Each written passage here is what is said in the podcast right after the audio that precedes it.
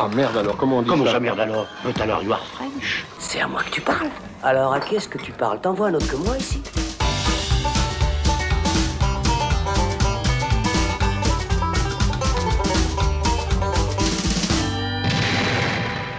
Salut, c'est Thibaut et on se retrouve dans le Saloon pour notre épisode mensuel. Et oui, vous le savez maintenant, on revient chaque début de mois pour faire le bilan de ce qu'on a pu voir en salle et sur les plateformes. Et quand je dis on, je ne suis pas tout seul puisque je suis accompagné de mon fidèle compère Alexandre Caporal. Salut Salut Thibaut.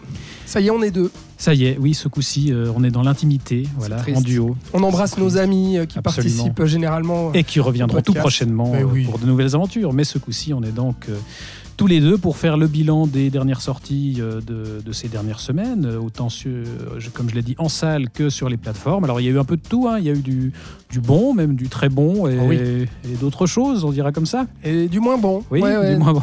Non, mais globalement, c'est vrai que c'est c'est un mois assez, assez contrasté et puis qui représente un peu ce qu'on a vu tout au long de l'année. C'est-à-dire que ce qui sort du lot, c'est quoi? Bah, C'est des petits films plutôt cinéphiles. C'est ça, parce qu'en général, les, les grosses sorties, on les garde plutôt pour la fin de l'année, pour Noël, etc. Et là, il y aura des choses à se mettre sous la dent, a priori. Mais là, l'automne, oui, c'est plus... euh, Mais en termes de grosses sorties de, de- de films attendus et de blockbusters, bah, c'est sûr qu'il n'y a pas grand-chose à se mettre sous la dent de bien, en tout cas. C'est ça, oui, parce qu'il y avait en tout cas un blockbuster euh, à se mettre sous la dent euh, ce, ce mois-ci. Et on va commencer euh, par celui-ci, sans, sans plus faire durer le suspense. Il s'agit évidemment de Black Adam, le nouveau film euh, de l'univers Warner DC, euh, projet porté par euh, Dwayne Johnson depuis quand même une bonne quinzaine d'années, parce que c'était, euh, je ne sais plus quelle année, mais il y, a, il y a- il y a bien 15 ans qu'il a été pour la première fois annoncé dans le rôle de Black Adam. Et alors, il aurait dû apparaître euh, au départ dans le premier film Shazam, puisque, euh, pour rappel, dans les comics, le personnage de Black Adam, c'est l'antagoniste de Shazam. Shazam, c'est ouais. un peu son Joker. Mais euh, Dwayne, Dwayne Johnson avait dit à l'époque euh, non, non, moi je veux surtout pas euh, qu'il apparaisse dans ce film. Il mérite un film à lui tout seul. Je pense que ça nuirait vraiment au personnage de le mettre en tant qu'antagoniste. Parce que voilà, déjà à l'époque, il avait un petit peu un sacré boulard, je crois qu'on peut le dire. Oui, et puis voilà, c'est la mode des films de super-héros. Donc, euh, si The Rock, la star des films d'action euh, de ces dernières années, euh, n'a pas son film de super-héros, bah voilà. Alors après lui, ce sera peut-être Vin Diesel, on verra. Oui, qui sait confrontation Ah, de boulard. Mais là, euh, c'est vraiment ça le projet. C'est le, le projet, euh, euh, le projet mégalo de Dwayne Johnson. Je veux jouer ce personnage. Je veux, euh, et on en parlera. Je veux euh, montrer que je suis le plus fort du monde et que je peux même battre Superman. Et donc, euh, au final, qu'est-ce que ça vaut? Est-ce que, comme l'annonçait Dwayne Johnson, on a affaire à un film qui va révolutionner euh, l'univers des films de super-héros et, et ouvrir une nouvelle ère pour DC Ouh là là, ça révolutionne, ça révolutionne. Euh, bah écoute, euh, en fait, comme pour les Marvel, c'est-à-dire que ce genre de production-là, euh, notamment chez DC, bah tu vois, les, tu cites les, les Shazam, euh, même ce qu'ils avaient fait avec Harley Quinn et compagnie, euh, j'ai plus aucun intérêt à, à- à voir en fait ces films, enfin toutes ces franchises-là, j'en attends plus rien en tout cas. Sauf, voilà, quand on a un film Joker ou un film The Batman, voilà, qui sont des films portés par des cinéastes et puis bah, des Par des acteurs auteurs. et des auteurs, oui. Ce qui est le cas ici aussi. C'est- c'est- non, mais tu vois, C'est un film de Dwayne Johnson. qui en tout cas euh, sont des films plus indépendants, en tout cas qui se distancient du euh, DC Cinematic Universe qui, depuis des années, euh, avec Zack Snyder à l'époque à la barre, bah, voulait faire toute une saga à la Marvel et donc suivre à la lettre la recette de Marvel. Parce que, un univers partagé avec des films euh, qui s'inscrivent dedans et qui se ressemblent, ben oui, qui se ressemblent qui et sont puis- cohérents les uns entre les autres. Exactement, et qui applique du coup exactement à la lettre la recette du concurrent Marvel. Et donc du coup qui nous refont exactement la même chose. Donc euh, voyant les premières images et puis euh, le contexte du film aussi que tu as donné, bah, c'est clair que j'en attendais euh, rien du tout. Je me suis dit on va voir l'énième film de super-héros, euh, c'est-à-dire complètement lambda euh, dans la mise en image avec euh, des effets spéciaux à tout va, des dialogues ridicules et puis des histoires abracadabrantesques qui justement ne, savent plus faire exister réellement des personnages et des histoires. Et ben oui, on a tout ça dans Black Adam, c'est-à-dire que ça ne déroge pas à la règle. Donc à savoir, c'est à nouveau un film tout nul.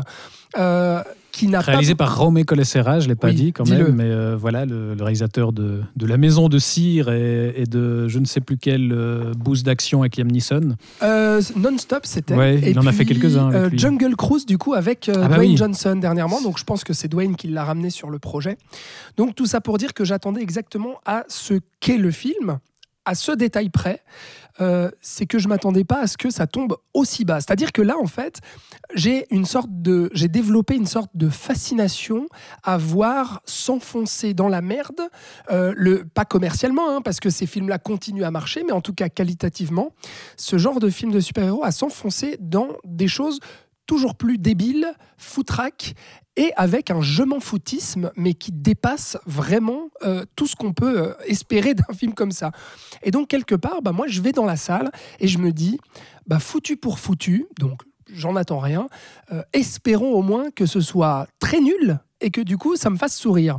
Et effectivement, ce film-là a fini par m'avoir en termes de plaisir coupable. Pour la, pour la première raison, que je trouve euh, le film tellement bête qu'il en devient vraiment risible. C'est-à-dire que, euh, enfin, on va passer sur les dialogues qui euh, tentent de nous faire exister à nouveau des drames de personnages, mais pas trop dans celui-ci. Je vais y revenir. On fait même pas tant d'efforts que ça pour, créer du drame. En tout cas, ce qui me fait rire aussi, c'est les points de vue politiques qui sont donnés comme ça à l'emporte-pièce par des personnages, et notamment, bah là, on se situe au Moyen-Orient, dans une ville fantasmée, mais au Moyen-Orient, et donc du coup, on pense à quoi? Bah, On pense à l'Afghanistan, notamment, parce qu'il y a des références qui sont faites euh, à l'impérialisme américain. On veut dénoncer parce qu'on est un film politique. Évidemment, parce qu'il y a des vilains mercenaires qui, euh, qui gouvernent la ville. C'est ça. Et ça en, devient, ça en devient vraiment très drôle. Et surtout, et moi c'est le point de ce film-là, c'est que c'est un film contrairement au Marvel, qui va pas s'attarder à nous faire des histoires avec des dialogues à répétition en chant contre chant, où on commence à se faire chier comme un rat avant que la bataille finale n'explose, et qu'on raconte rien. Là, au moins, le film assume de ne rien raconter, et puis se dit, eh ben, en fait, quitte à ne rien raconter, on va pas faire semblant, ben, on va faire de la bagarre, et on va faire de la grosse castagne. Et du coup, pendant deux heures, eh ben, ça n'arrête jamais. Et c'est à outrance, c'est-à-dire j'avais l'impression de voir un match de catch porté par Dwayne Johnson, bah ça fait on y pense forcément. de deux heures avec des batailles euh, en veux-tu, en voilà. Et donc, du coup, bah, ça a fini par me faire plaisir, à me faire rire en tout cas, euh, et puis même à me divertir parce que bah, finalement tu me fais exploser des, buildings sous les yeux euh, et puis tu me fais taper des gros molosses avec des gros bras euh, sur la gueule pendant deux heures. Bon bah voilà, j'ai été diverti, je suis sorti de là, j'ai totalement oublié le film, mais au moins je me suis un peu marré, mais avec la, conscience bien entendu qu'il s'agit bah, d'un gros film de merde. Bah, d'autant que par rapport à ça, en termes d'action, alors c'est Raume Colessera, donc évidemment qu'il n'y a rien de très intéressant au niveau mise en scène, et même quand il essaye un peu des trucs, par exemple, exemple sa façon de gérer le personnage de Dr. Fate, donc euh, Pierce Brosnan. Euh, il copie-colle en fait ce qui a été fait avec Doctor Strange du côté de, Marvel. Euh, donc voilà, il n'y a, rien de, flamboyant, mais je trouve que bah, d'une part déjà, j'étais assez surpris au niveau de la finition technique des, effets spéciaux, ça paraît con, mais sur les derniers Marvel, là, euh, voilà, ça a été soulevé plusieurs fois. C'est assez honteux euh, euh, régulièrement, justement, l'état le, des, effets spéciaux. On voit ça que, de la gueule. Hein. C'était des, équipes voilà, qui, étaient sur non, mais surtout qui était mise sous pression pour ah finir dans les temps et que ça a été mmh, bâclé. Là, là, on voit que voilà, ça, c'est plus ou moins, euh, ouais, c'est bien fini, ça, ça, reste assez propre. Et surtout, c'est quand même un, poil plus bourrin que chez Marvel. Enfin, là, ah on a quand même, euh, dès, la première apparition de Black Adam, un, gars qui se fait euh, réduire en cendres. Enfin, voilà, c'est, c'est, on va pas dire que c'est gore, quoi, mais c'est, un poil plus percutant, justement, que, les scènes d'action chez la concurrence. C'est ça. En fait, c'est ça ça ose montrer la violence. On ose montrer que c'est un personnage violent. Après, c'est pas pour autant qu'on en fait vraiment, parce que c'est un peu le, aussi la proposition du film et le grand projet chez, chez DC maintenant, c'est de consacrer des films aux méchants. Euh, bah, finalement, il est pas si méchant que ça. Bah non, parce que du coup, c'est euh, un personnage antique, enfin un super-héros antique qui avait été euh, emprisonné parce que. Un esclave. un esclave, voilà, repenti et tout ça, qui voulait détruire la ville pour se venger du roi, gna gna gna machin. Bon, il revient 5000 ans après, ok. Et puis du coup, bah, il a des techniques. Euh, bah, déjà, il a sa soif de vengeance qui est toujours là. Euh, lui, il sait pas où il atterrit. Puis du coup, il est très bourrin. Et du coup, il va apprendre, grâce à l'aide d'un petit garçon qui lui demande de faire des punchlines à la Schwarzenegger dans bah Terminator. il, nous fait carrément Terminator 2. C'est trop drôle ça. Et, complètement con aussi. Et bah, il va apprendre à devenir gentil et à faire le bien. Ou en tout cas, pas faire trop de mal. Et du coup, bah, là aussi, on se dit, mais Mais ça, ça, ça s'inscrit aussi dans, dans l'aspect mégalo de Dwayne Johnson. C'est parce qu'il, ça peut pas être non plus un, un vrai méchant parce que ça reste le, le héros du film.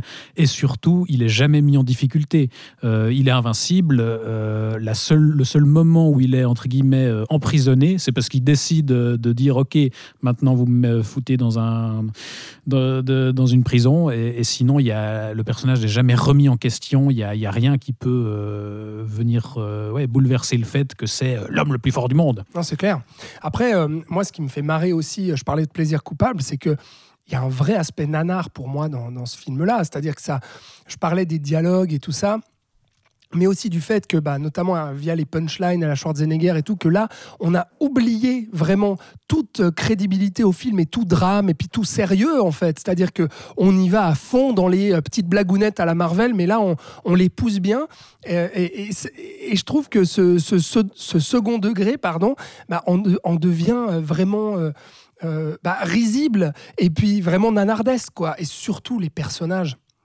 Il y a un affrontement entre eux parce que du coup donc notre cher Black Adam va être inquiété par une bande de super-héros. Justice Society. Justice Society menée de main de maître par notre cher Pierce Brosnan euh, qui cabotine comme c'est pas Ah, mais possible. lui, il est terrible. C'est vraiment, je- j'en ai rien à foutre. Rien à foutre, je viens prendre le chèque et puis je fais ce qu'on me demande de faire, qui joue ce personnage dont tu as déjà parlé. Et puis il y a trois autres super-héros. Il y en a un qui ressemble à un aigle euh, qui s'appelle Hawkman. Hawkman, oui. Voilà. Et puis il y a une fille Et euh, qui fait des tornades. ouais.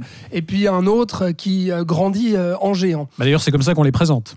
Et ben oui. leur caractérisation s'arrête à. Alors, lui, son pouvoir, c'est ça. Ouais. Voilà. Exactement. Et, et- et franchement, il y a un vrai pouvoir nanardesque là-dedans, déjà dans le design des, des costumes, quoi, qui sont absolument affreux. Euh, et puis, bah, je pense à, ce, à, ce, à cet aigle, mais qui, qui va affronter Dwayne Johnson avec vraiment, on va gonfler les muscles et puis on va dire, ouais, tu veux te fighter? Bah ouais, mon gars, tu veux Bah, te là, fighter c'est c'est bah. le concours de beats euh, comme dans Predator. Et quoi. Enfin, c'est ça. ouais. Et moi, franchement, ça commençait vraiment à me faire marrer ce truc-là. Surtout qu'il a l'air d'un vrai guignol. Enfin, ils ont tous l'air de vrais guignols dans leurs costumes. Alors, ce que ne devrait pas être un film de super-héros, on est tout à fait d'accord. Toi et moi, on aime ça de base. Mais là, euh, Oui, c'est voilà. pour ça, moi, je- moi j'ai eu un peu plus de, de peine, enfin j'ai mis plus de temps à accepter, à lâcher prise, parce que voilà, pour avoir lu quelques comics dans lesquels ces personnages apparaissent, bah, j'avais peut-être un- une, une attente euh, qui soit un, minimum traitée avec euh, Ah, moi, un, peu de décence. Moi, j'ai lâché prise tout de mais suite. c'est quoi. voilà, donc il m'a fallu du temps pour salle, accepter, mais effectivement, une fois qu'on lâche prise, peut-être que voilà, en y allant, en abandonnant tout espoir, Bah oui. il, il peut, on peut ressentir du fun, effectivement. Au moins, ça bagarre, pas comme dans Ça les bagarre, Marvel. c'est. Voilà. C'est vraiment, mais c'est- pour ça que c'est, enfin, moi, je, trouve d'autant plus fascinant justement la, la façon dont Dwayne Johnson présente le film et le résultat final. Ça, ça ajoute aussi un petit peu à la, à la, à la fascination du truc. Et, et vraiment, enfin, c'est, ce qui me fait rire, c'est cette réplique qui revient régulièrement de mieux vaut un mauvais plan que pas de plan du tout. Mais en fait, ils ont jamais un seul plan à part de se foutre sur la gueule. Donc effectivement, c'est un très mauvais plan. Ouais, par contre, moi, ce qui, ce qui me fait assez, sourire, et puis finalement, ce qui me plaît assez bien, alors peut-être que je réfléchis trop par rapport euh, au scénariste, mais euh, c'est pas anodin ce- cette euh, Justice Society. Tu vois, on en revient à la critique de l'impérialisme américain. Mais cette Justice Society, donc c'est-à-dire que ces super-héros qui viennent contrôler que tout le monde se comporte bien et que les gens font le bien, et qui s'appelle en plus Justice Society. Enfin, pardon, mais je veux dire, ça fait clairement référence à, à notre ère et puis justement à toutes ces histoires de, Bon, de là, pour social coup, justice, ouais. etc. Tu vois. Non, Ils- t'as enfin, pas- La Justice Society existe Mm. justement dans le matériau de base, donc je suis pas sûr. Alors, Mm. on peut peut-être faire un parallèle, mais en tout cas, le nom n'a pas été inventé pour, euh, pour ce film-là. C'est vrai. Alors, mais, mais du coup, la, la manière dont ils emploient ces super-héros Mhm. qui justement bah, vont euh, dicter les codes et notamment à une autre population et à une autre culture en surveillant en fait comme des flics quoi. Finalement, des super-héros sont devenus des flics et euh, surveillent que la bonne morale est respectée et que tout le monde est bien dans le rang et que tout le monde est bien à sa place et puis que notre cher Black Adam bah, il a des pouvoirs mais tu tu tu mon gaillard. Il va falloir te comporter bien et il va pas falloir dire un mot au-dessus de l'autre et puis il va pas falloir Tu, faire tu- casser les tu serais en train de nous dire que ce film est un, porte un discours anti-woke. Voilà C'est ça que tu essaies de dire Non, pas anti-woke, mais en tout cas anti, euh, euh, euh, ouais, en- en- en- anti-social justice Uh-huh. et, et anti, justement, interventionnisme Alors écoute, j'avais pas vu cette interprétation-là, mais. Ah bah, moi, ça m'a sauté, moi, ça m'a sauté aux yeux parmi le gloubi-boulga de biceps. ça m'a Ouais, sauté aux suis- yeux. effectivement, je suis même pas sûr qu'ils aient réfléchi aussi loin. Je suis pas sûr qu'ils aient réfléchi en fait. Mais ah, putain, c'est mon propre prisme politique que je suis en train de Mais écoute, c'est dessus, intéressant. Je, je Ah, pense merde. que voilà, il y, a- il y a de quoi réfléchir. En tout cas, ouais, c'est un sacré morceau. Et euh, euh, abordons quand même un, un dernier point, c'est l'inévitable scène post-générique, puisque là, euh, là aussi, on a, on a une démonstration de, de la force de frappe de Dwayne Johnson qui a quand même réussi à ramener. Alors, spoiler, Alors, voilà, allez, Spoiler, au, allez oui. au prochain je- time là, je crois que, je Si crois vous que l'info est quand même sortie un peu partout, mais effectivement, grosse révélation dans la scène post-générique qui apparaît euh, en, en promettant de se foutre sur la gueule avec euh, Black Adam, Superman, incarné par Henry Cavill, de retour. Ouais, c'est-à-dire que maintenant, le, le- le- le petit, euh, comment dire, le petit doudou qui vient, qui vient conforter euh, les fans, et puis en tout cas le- la scène post-générique qui justement va enflammer les réseaux, c'est le retour d'un personnage qui est pas parti il y a très longtemps, tu vois. C'est-à-dire que tu vois à quel point euh, on passe vite à autre chose, à quel Non, point mais, on mais qu'on pensait plus revoir, effectivement. Alors qu'on pensait plus revoir. Mais l'excitation autour de ça, ça me fait doucement sourire parce que euh, ça fait pas si longtemps qu'on a, a vu notre cher Henry Cavill en Superman. Alors oui, tu as raison, on pensait plus le, revoir. Euh, là, ça m'étonne pas trop qu'on vienne le rechercher parce que lui, il tenait absolument à ce projet de, de Men of Steel 2 qui n'a jamais pu aboutir avec toute, toute l'histoire autour forcément de Zack Snyder et compagnie, euh, dont on va pas revenir ici. Mais euh, donc en gros, voilà, ça ne m'étonne pas que lui ait envie de revenir et qu'il ait accepté euh, si Dwayne Johnson lui a dit, bah voilà, ou bien que la production d'ici Warner lui a dit, bon bah. Allez, on a besoin de faire revenir Superman. euh, Tu veux continuer à le faire Les fans t'aiment bien. Il y avait pas, tu vois, il y avait pas de, de critiques sur les réseaux comme il y a pu avoir pour euh, pour Ben Affleck, par exemple. Tu vois, Non, de déferlement de haine. Henry Cavill était plutôt apprécié en Superman. Donc bon, voilà. Après, euh, franchement, personnellement, ça me fait absolument ni chaud ni froid. Enfin, je m'en, je m'en, Parce que je crois que tu cogne. n'as jamais été spécialement plus fan que moi de Henry Cavill en Superman. Je le trouve pas mal, mais. Et sachant que dans tous les cas, ça, enfin, ça a peu de risque de se faire avec Zack Snyder, parce qu'a priori, il n'est pas prêt de revenir dans, dans le giron Ah, je pense euh, pas, non.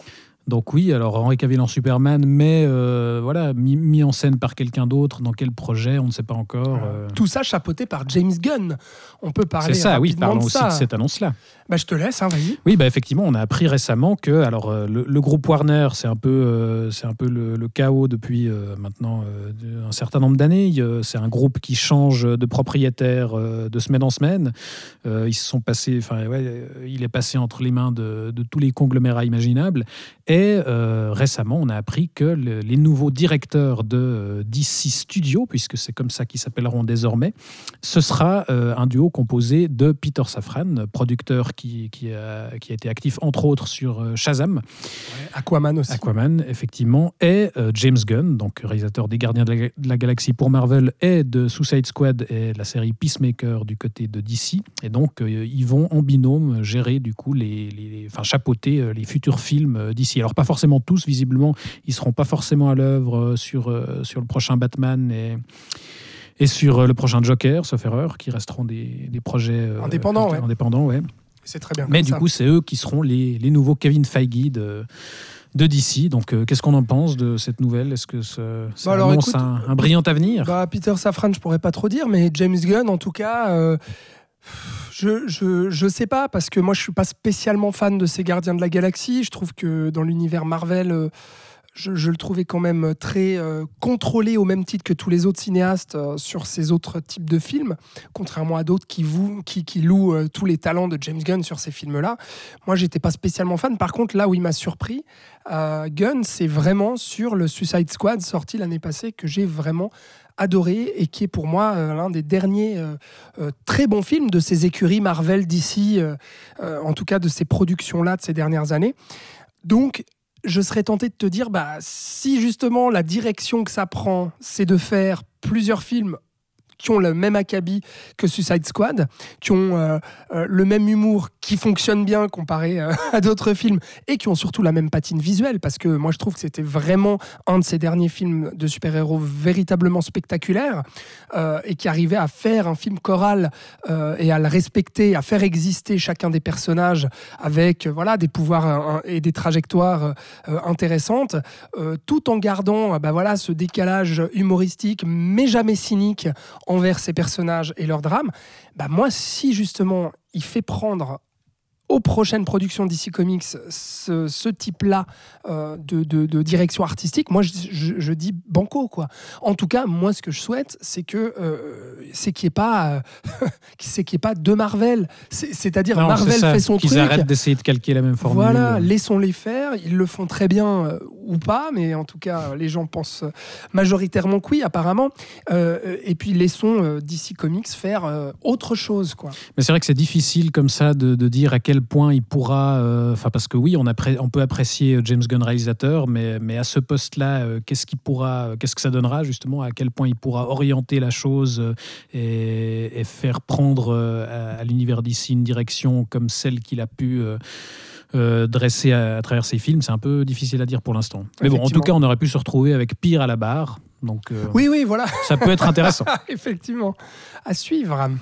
À suivre, on va enchaîner avec euh, le deuxième film de cette sélection. Alors euh, là, on quitte euh, Hollywood pour venir en France et parler du nouveau film de Nicolas Bedos, Mascarade, qui revient donc après euh, le troisième euh, OSS 117 et euh, deux premiers films, Monsieur et Madame Adelman et La Belle Époque, et qui là signe ce coup-ci un, thriller sur la côte d'Azur, puisqu'on va suivre un, couple de jeunes amants qui va tenter d'arnaquer une ancienne glo- gloire de cinéma et un promoteur immobilier. Euh, Ce quatuor, c'est euh, Pierre Ninet, Marine Vact euh, pour les jeunes et euh, Isabelle Adjani, qu'on retrouve dans le rôle de la- dans- de de l'ancienne star de cinéma, et ce bon vieux François Cluzet, mm, qui joue le promoteur immobilier. Alors, euh, on avait parlé du dernier OSS 117 dans notre émission de l'été 2021, je crois, c'était Ouais. l'année passée. On était plutôt On mitigés. était plutôt mitigé, oui, mais on a plus, mais on était par contre assez enthousiaste sur la belle époque, euh, Ah à l'époque de sa sortie, et même sur son tout premier film, Monsieur et Madame Adelman. Absolument. Est-ce que toi, tu as retrouvé justement le Nicolas Bedos que t'aimes, que tu as aimé avec ses deux premiers films sur, euh, sur ce mascarade? Alors, je dois avouer euh, être un peu déçu euh, pour ma part. Moi, j'aime vraiment beaucoup hein, ces deux premiers, hein, Monsieur et Madame Adelman et La Belle Époque. J'ai juste rappelé rapidement que moi, Nicolas Bedos, c'est vraiment un personnage que je n'aimais pas du tout avant qu'il fasse des Comme films. beaucoup de monde. Voilà, c'est vrai qu'il bah, il a, ce côté provoquant, ce, côté euh, volontairement agaçant, euh, égocentrique aussi. Euh, en tout cas, personnage voilà aussi assez assez ambigu. Moi, je l'ai jamais lu en tant qu'écrivain, et puis je n'aimais pas spécialement l'humoriste qu'il était et le personnage médiatique. Et quand il a fait son premier film, Monsieur et Madame Adelman, que, j'étais très très surpris de, la qualité déjà des comment dire, euh, de son talent de metteur en scène, que je, ne soupçonnais pas. Enfin, C'était un premier film. Euh, confirmé ensuite sur La Belle Époque, qui sont deux films que j'aime beaucoup parce que je trouve qu'il y a euh, une, une vraie mélancolie qui les habite, qui a vraiment une, une manière de s'intéresser aux, aux rapports euh, amoureux, aux rapports hommes-femmes, qui sont très intéressants, très percutants et, et, et- très bien écrits, franchement, dans les dialogues, et très mordants aussi, parfois cyniques. Et moi, je m'attendais justement dans, dans Mascarade à retrouver un peu ça. Et là où il me déçoit, c'est que tu parlais de thriller. Pour moi, bah, c'est un thriller, mais pas assez thriller. C'est euh, une romance, mais pas assez romantique et pas assez mélancolique à mon goût. Euh, c'est un film choral qui n'est pas totalement, euh, pas totalement équilibré euh, non plus. Euh, film d'arnaque euh, qui, qui, moi, en tout cas, ne m'a pas spécialement passionné euh, dans euh, les rebondissements. Euh, et puis, euh, on pourrait s'attendre à un aspect plus comique euh, que- qu'il y avait déjà chez Nicolas Bedos, et cynique, et aussi moqueur. Là, il s'intéresse aux riches euh, sur la côte d'Azur. Et là aussi, ça y va pas assez Ah, ça y est quand frontalement. même. Il y a le, personnage d'Isabelle Adjani est quand même assez gratiné à ce niveau-là. Alors moi, j'aime bien le personnage d'Isabelle Adjani, mais qui apparaît trop peu, et où elle, elle cabotine à mort, quoi. Enfin, il faut dire ce qui est. Mhm. Mais ça convient. Après- Enfin, moi, je trouve que c'est une super idée de casting. Oui, de oui, la oui, prendre oui, dans oui. ce Alors, et surtout qu'elle, elle est vraiment euh, emplie de, de- beaucoup d'autodérision pour avoir accepté ce film-là, parce que elle joue euh, bah, finalement Isabelle Adjani entre guillemets, c'est-à-dire qu'une une, une ancienne gloire qui a fait fantasmer euh, nombre d'hommes et de femmes à son époque de par son talent et sa beauté. Et puis là, bah, justement, qui est obligé de se payer un gigolo parce que euh, un jeune gigolo. un peu dans sa ville Voilà. à Côte d'Azur. Et il y a une scène très très marquante avec euh, Pierre Ninet, euh, bah, Isabelle Adjani qui lui grimpe dessus pour euh, justement lui dire bon allez c'est le moment où tu vas me faire l'amour.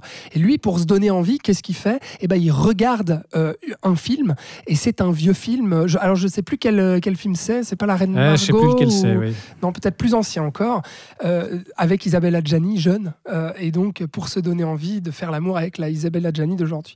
Et qu'elle ait accepté ça, je trouve ça très très fort.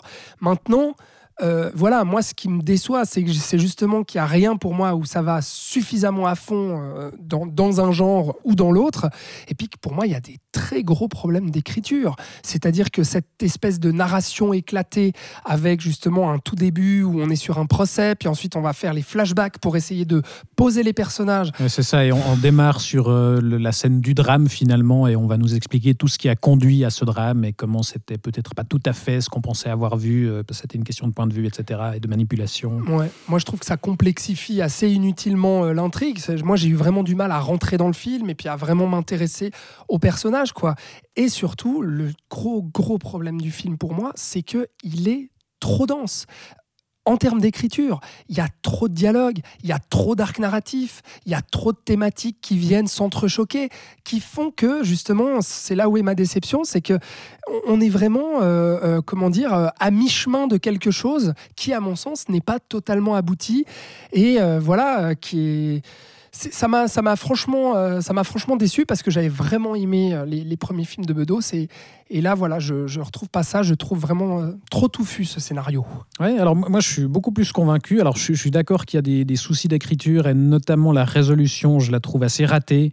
Et euh, en particulier euh, dans, un, espèce de, discours simili-féministe, mais on ne sait pas exactement ce qu'il veut dire. Enfin, je, trouve assez maladroit l'espèce de twist final, la façon dont il est amené. Je suis d'accord. Et, ça raccroche les wagons trop tard aussi. Exactement, ouais, ouais. Mais tout ce qui précède, en fait, je trouve, au contraire, moi, ça, m'a directement embarqué. Je trouve hyper ludique la façon dont il, dont il imbrique justement ces, différents, euh, ces différentes intrigues et, et cette idée d'amener ça d'abord par le procès avec euh, une succession de, témoignages justement de l'entourage de, de Squatuor euh, qui va nous expliquer ce qui s'est passé et, on a justement du coup des personnages qui, qui, commentent un peu au fur et à mesure les actions en disant ah dès qu'il est arrivé je savais que c'était un connard enfin voilà ce, genre de truc et où on voit pas tout de suite justement le quatuor, donc on ne sait pas s'ils sont morts, on ne sait pas si voilà ce qui leur est arrivé. Et, euh, et je trouve qu'il y, a vraiment un montage assez dynamique qui est fait, où on retrouve ce qu'il faisait aussi dans ses premiers films, euh, avec euh, des dialogues qui, qui coulent d'une scène à l'autre, où on a un cut, où on change de pièce et de temps, mais en fait la phrase se suit comme si on était toujours dans le, dans le même échange en fait.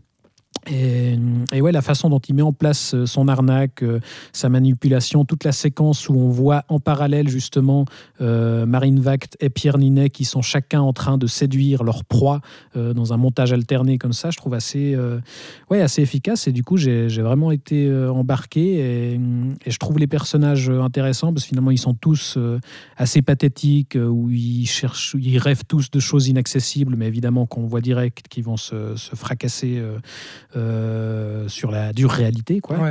Et, voilà, donc ouais, le, petite déception sur le final, mais pour le reste, je trouve que euh, moi j'ai retrouvé justement ce qui me manquait un petit peu sur, euh, sur le troisième OSS. Moi justement, aussi d'un point de vue formel, je trouvais sa mise en scène beaucoup moins inspirée que sur mhm. La Belle Époque par exemple. C'est-à-dire que là j'avais vraiment l'impression qu'il qui mettait sa caméra en mouvement et qu'il faisait des grands angles parce que bah voilà, il fallait le faire et qu'il fallait que la caméra montre qu'elle est en mouvement pour justement faire des plan euh, beau, léché, et puis euh, changer un peu de, voilà, de dialogue en chant contre chant. Et, j'y trouvais beaucoup moins de sens que justement euh, sa mise en scène dans La Belle Époque, qui à mon sens collait totalement à, la thématique, à ce flou entre la réalité, la, la, construction du présent, enfin la fausse reconstruction au présent, le, flou des personnages et tout ça. Et puis il y avait une patine visuelle aussi, vraiment la, la, photo aussi de La Belle Époque que je trouvais vraiment très très belle. Et là, alors je pense que c'est pour justement euh, euh, s'acclimater euh, eh bien à ce côté un peu soap opéra sur la côte d'Azur qui nous fait une sorte de qui a une sorte de photo presque sortie d'un téléfilm TF1 quoi.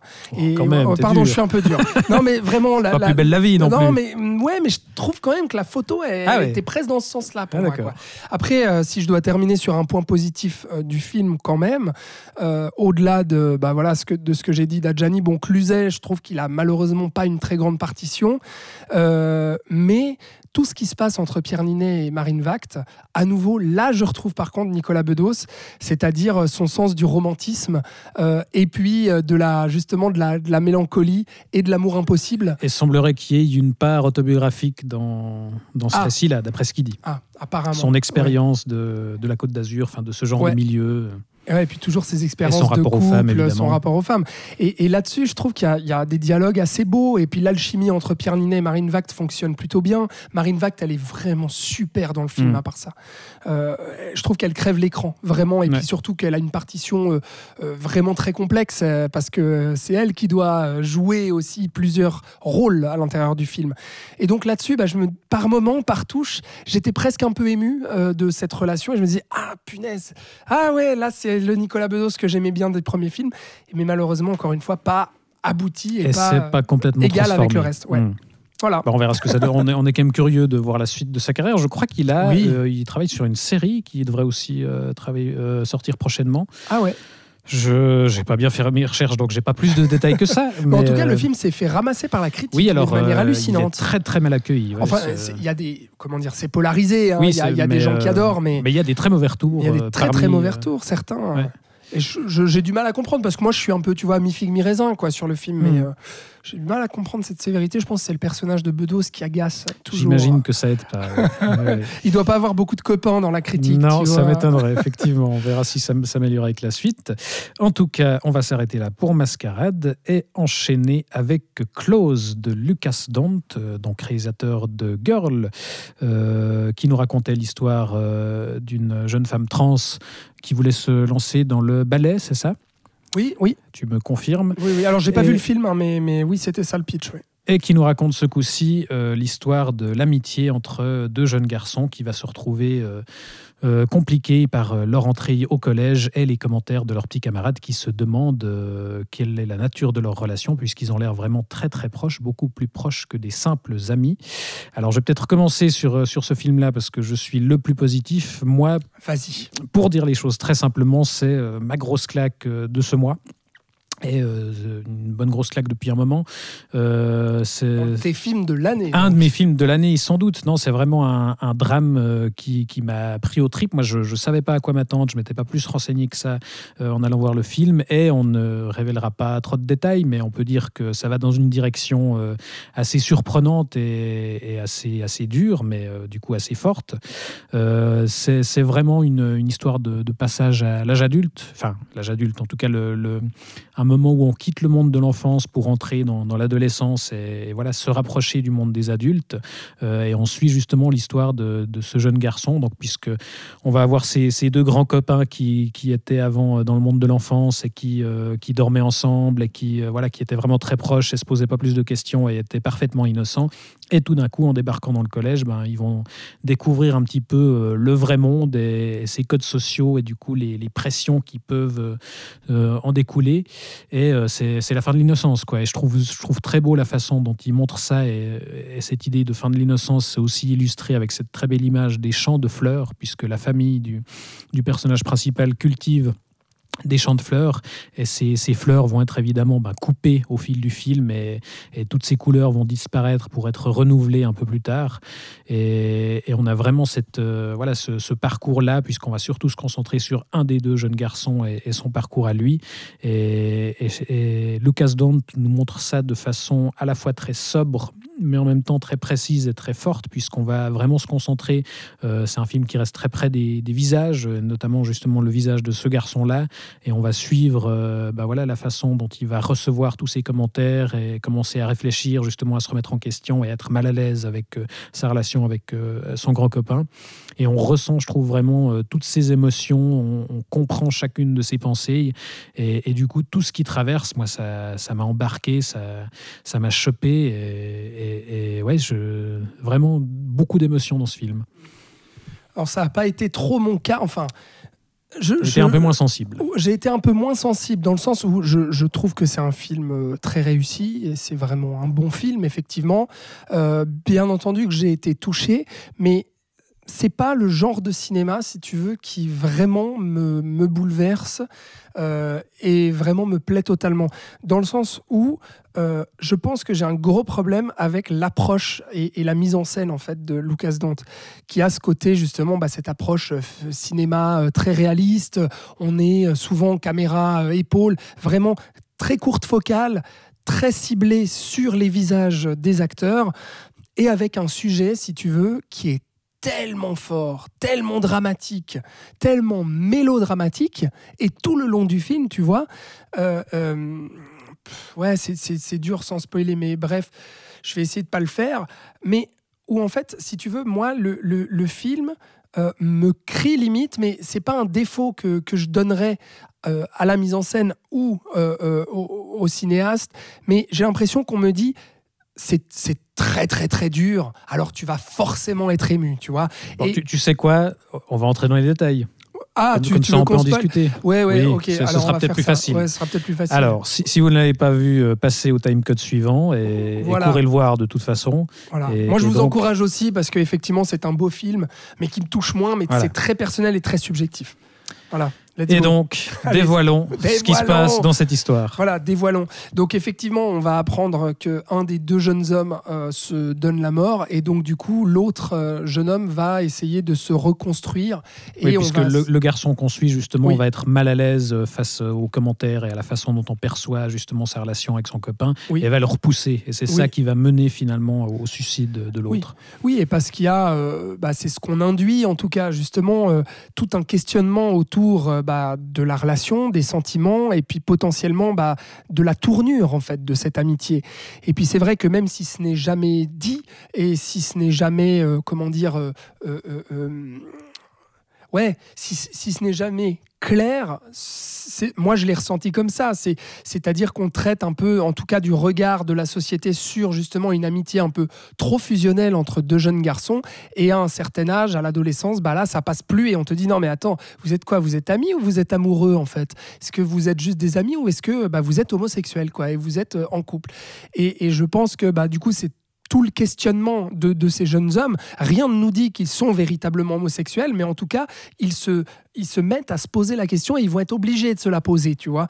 Et moi, je trouve le film très intéressant là-dessus, et notamment sur sa subtilité par rapport à la manière de traiter ça. Parce qu'on reste dans l'enfance et dans l'innocence. Donc, on est à un âge où c'est difficile de mettre des mots sur ce qu'on ressent, et notamment de savoir si, oui ou non, en fait, on a une attirance euh, réelle euh, et, euh, pour un autre homme, ou est-ce qu'en fait, c'est juste vraiment de l'amitié euh, quasiment fraternelle, quoi. Et effectivement, on répondra jamais à cette question. Et effectivement, on ne répondra jamais à cette question. Et ça, je trouve le film très fort là-dessus. Euh, euh, par contre, voilà, c'est là où ma subjectivité entre en compte, c'est que c'est c'est tellement dramatique de base ce qui se passe parce qu'avec le deuil, après on va suivre le gamin tout du long qui va devoir faire le deuil de son copain. C'est horrible en fait. Et le truc, c'est que ce genre de mélodrame où il y a un drame tellement fort, tellement horrible, bah, j'ai l'impression que moi, on, on- on me, c'est pas qu'on me prend en otage, mais en tout cas, c'est qu'on me dit, tu vas voir, de, de toute manière, tu vas chialer, parce que qui ne chiale pas devant un drame pareil? Et en fait, je, je n'ai jamais, j'arrive pas à ressentir véritablement l'émotion quand il y a ce truc-là. Tu, tu Parce vois? que tu trouves ça forcé?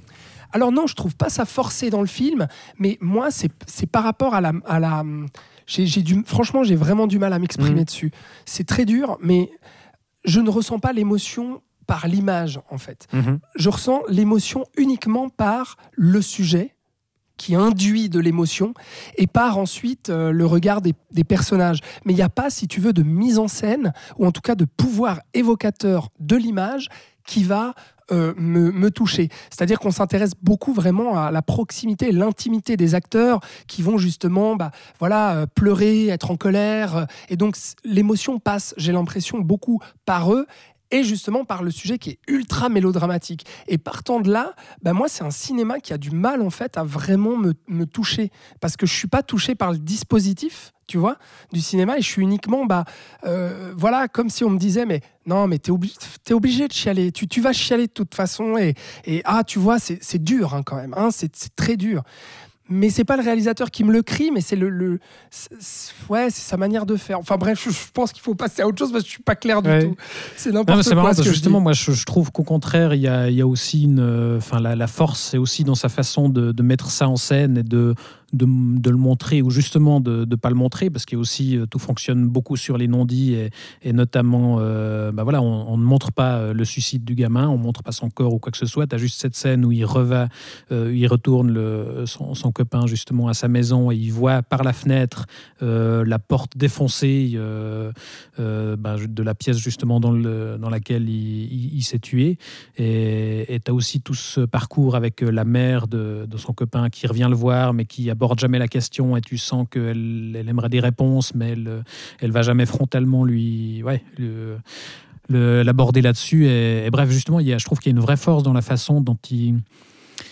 Ouais, a- avec une certaine sobriété. Il mais- induit les choses, ouais. Ouais, mais, mais sans que ce soit non plus une absence de mise en scène. Quoi. Je trouve au contraire que c'est, ça reste très précis euh, sans avoir besoin d'en faire trop.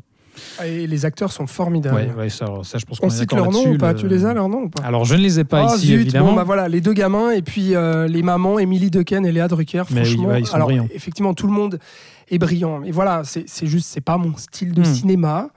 Euh, Mais j'encourage aussi, comme toi, à aller voir. Quoi. Très bien. Mais alors, je crois que le film suivant, par contre, c'est un peu plus ton style de cinéma. De base. De base, oui.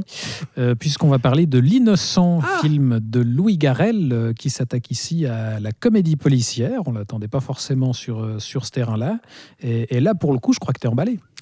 Ah bah totalement, totalement. Et euh, alors moi je connaissais pas du tout euh, Louis Garrel euh, cinéaste parce qu'apparemment il a fait deux autres films avant celui-ci. hein. Je crois que c'est son troisième oui, film. hein. notamment l'an dernier, je crois que c'était. Ah oui. Comment s'appelle euh, ce film Eh ben, sur l'écologie T'es sûr? Oui. Ok. Alors je ne sais pas, mais en tout cas, toujours est-il que Louis Garrel avait un peu ce stéréotype, tu vois, de Parisien du 16e qui joue dans des films, dans, bah, justement, dans des mélodrames parfaits pour le Festival de Cannes. Donc en gros, tout ce qui me- m'ennuie, comme vous l'aurez compris, euh, donc je partais pas spécialement euh, gagnant. Et, même en fait, j'en avais rien à foutre de base. Par contre, quand j'ai commencé à entendre les critiques euh, qui, voilà, en France, qui l'avaient vu puis qui commençaient à dire, mais c'est très surprenant, on dirait pas du tout que c'est Louis Garrel qui a fait ce film-là, et c'est une comédie vraiment très drôle euh, avec des personnages rocambolesques et tout ça. Bah là, je me suis dit, tiens, je vais y jeter un œil, euh, effectivement, ça m'intrigue. Et puis, euh, bah, quelle, quelle bonne surprise, quoi, parce que effectivement, euh, c'est très très drôle. Il joue vraiment sur un comique de situation, euh, parfois un peu un peu burlesque. Et puis il y a des personnages vraiment, mais, mais géniaux, quoi. Oui, La j'ai pas rappelé le pitch, mais donc Ouais, c'est ah Louis oui. Garrel. D'ailleurs, il y, a- il y a une part autobiographique puisque sa maman animait, je crois, des ateliers en prison. Et, et là, il incarne bah, presque son propre rôle. Enfin, il joue un jeune dont la mère est justement euh, animatrice dans les prisons. Et elle va euh, tout d'un coup décider de se marier avec un des prisonniers euh, à qui elle a eu affaire et qui va sortir de prison. Et donc, euh, son personnage à Louis Garrel va euh, être méfiant de, ce nouveau beau-père et va être persuadé qu'il va forcément replonger à un moment ou à un autre. Et donc, avec sa meilleure amie, qui est jouée par euh, Noémie Merlan, il va mener l'enquête et surveiller ce, nouveau beau-père. Ouais, exactement. Et euh, moi, ce que j'aime, c'est que c'est une, euh, tous ces personnages, c'est une bande de losers magnifiques. Et moi, j'aime ce type de film-là, tu vois. Et, euh, et vraiment, ils sont tous, euh, ils sont tous très très drôles. Et il y a des, situations incroyables. Il y a une scène au, au restaurant où justement euh, Louis Garrel et Naomi Merlan doivent jouer un rôle euh, chacun et doivent jouer un, couple en fait qui s'engueule alors qu'ils sont meilleurs amis tous les deux pour pouvoir faire diversion dans le casse quoi. Et cette scène est incroyable ou bien les répétitions quand justement ils essayent. bah, du coup, on voit des acteurs jouer les mauvais acteurs et ça c'est toujours très drôle. On sent que tout le monde s'éclate aussi sur le tournage. Et puis je trouve voilà le tempo comique euh, marche très très fort. Je trouve que c'est un film vraiment euh, très rythmé, très divertissant. Et euh, très touchant aussi. Et ça, je m'y attendais pas. C'est-à-dire qu'au-delà, en fait, de, cette pure comédie, euh, un peu loufoque euh, et tout ça, bah, il y a un vrai soin porté à l'écriture et à l'écriture des personnages, où chaque personnage va se révéler avec une faille assez touchante. Et je trouve que c'est très subtilement amené, c'est très fin, et notamment, bah, au, sein de la ah, j'ai pas envie de révéler. Euh, de certains personnages, des relations entre tout. certains personnages, voilà, qui, qui vont euh, éclater au grand jour. Et puis, euh, il y a vraiment des, des moments, euh, même assez, ouais, assez touchants et mélancoliques euh, qui m'ont qui m'ont aussi euh, ému quoi. Donc j'ai ri, j'ai été ému et puis euh, euh, j'ai été vraiment très très emballé par par ce petit film parce que ça Ouais, reste, ça c'est- reste un petit film une sympa. petite comédie, mais, mais une vraie bonne surprise. Ouais, moi, j'ai aussi été agréablement surpris. Je trouve que c'est un film très étonnant, effectivement, dans sa façon de, de marier les tons. Comme tu dis, c'est très très drôle. Il y a, il y a- il y a- puis il y a, il y a des gags assez, assez inattendus où. Où, euh, ouais, avec des petites choses, il te fait tout d'un coup quelque chose de très drôle. La scène du nœud papillon, par exemple, c'est Ouais. complètement con, mais, mais je, je trouve vraiment, vraiment très drôle.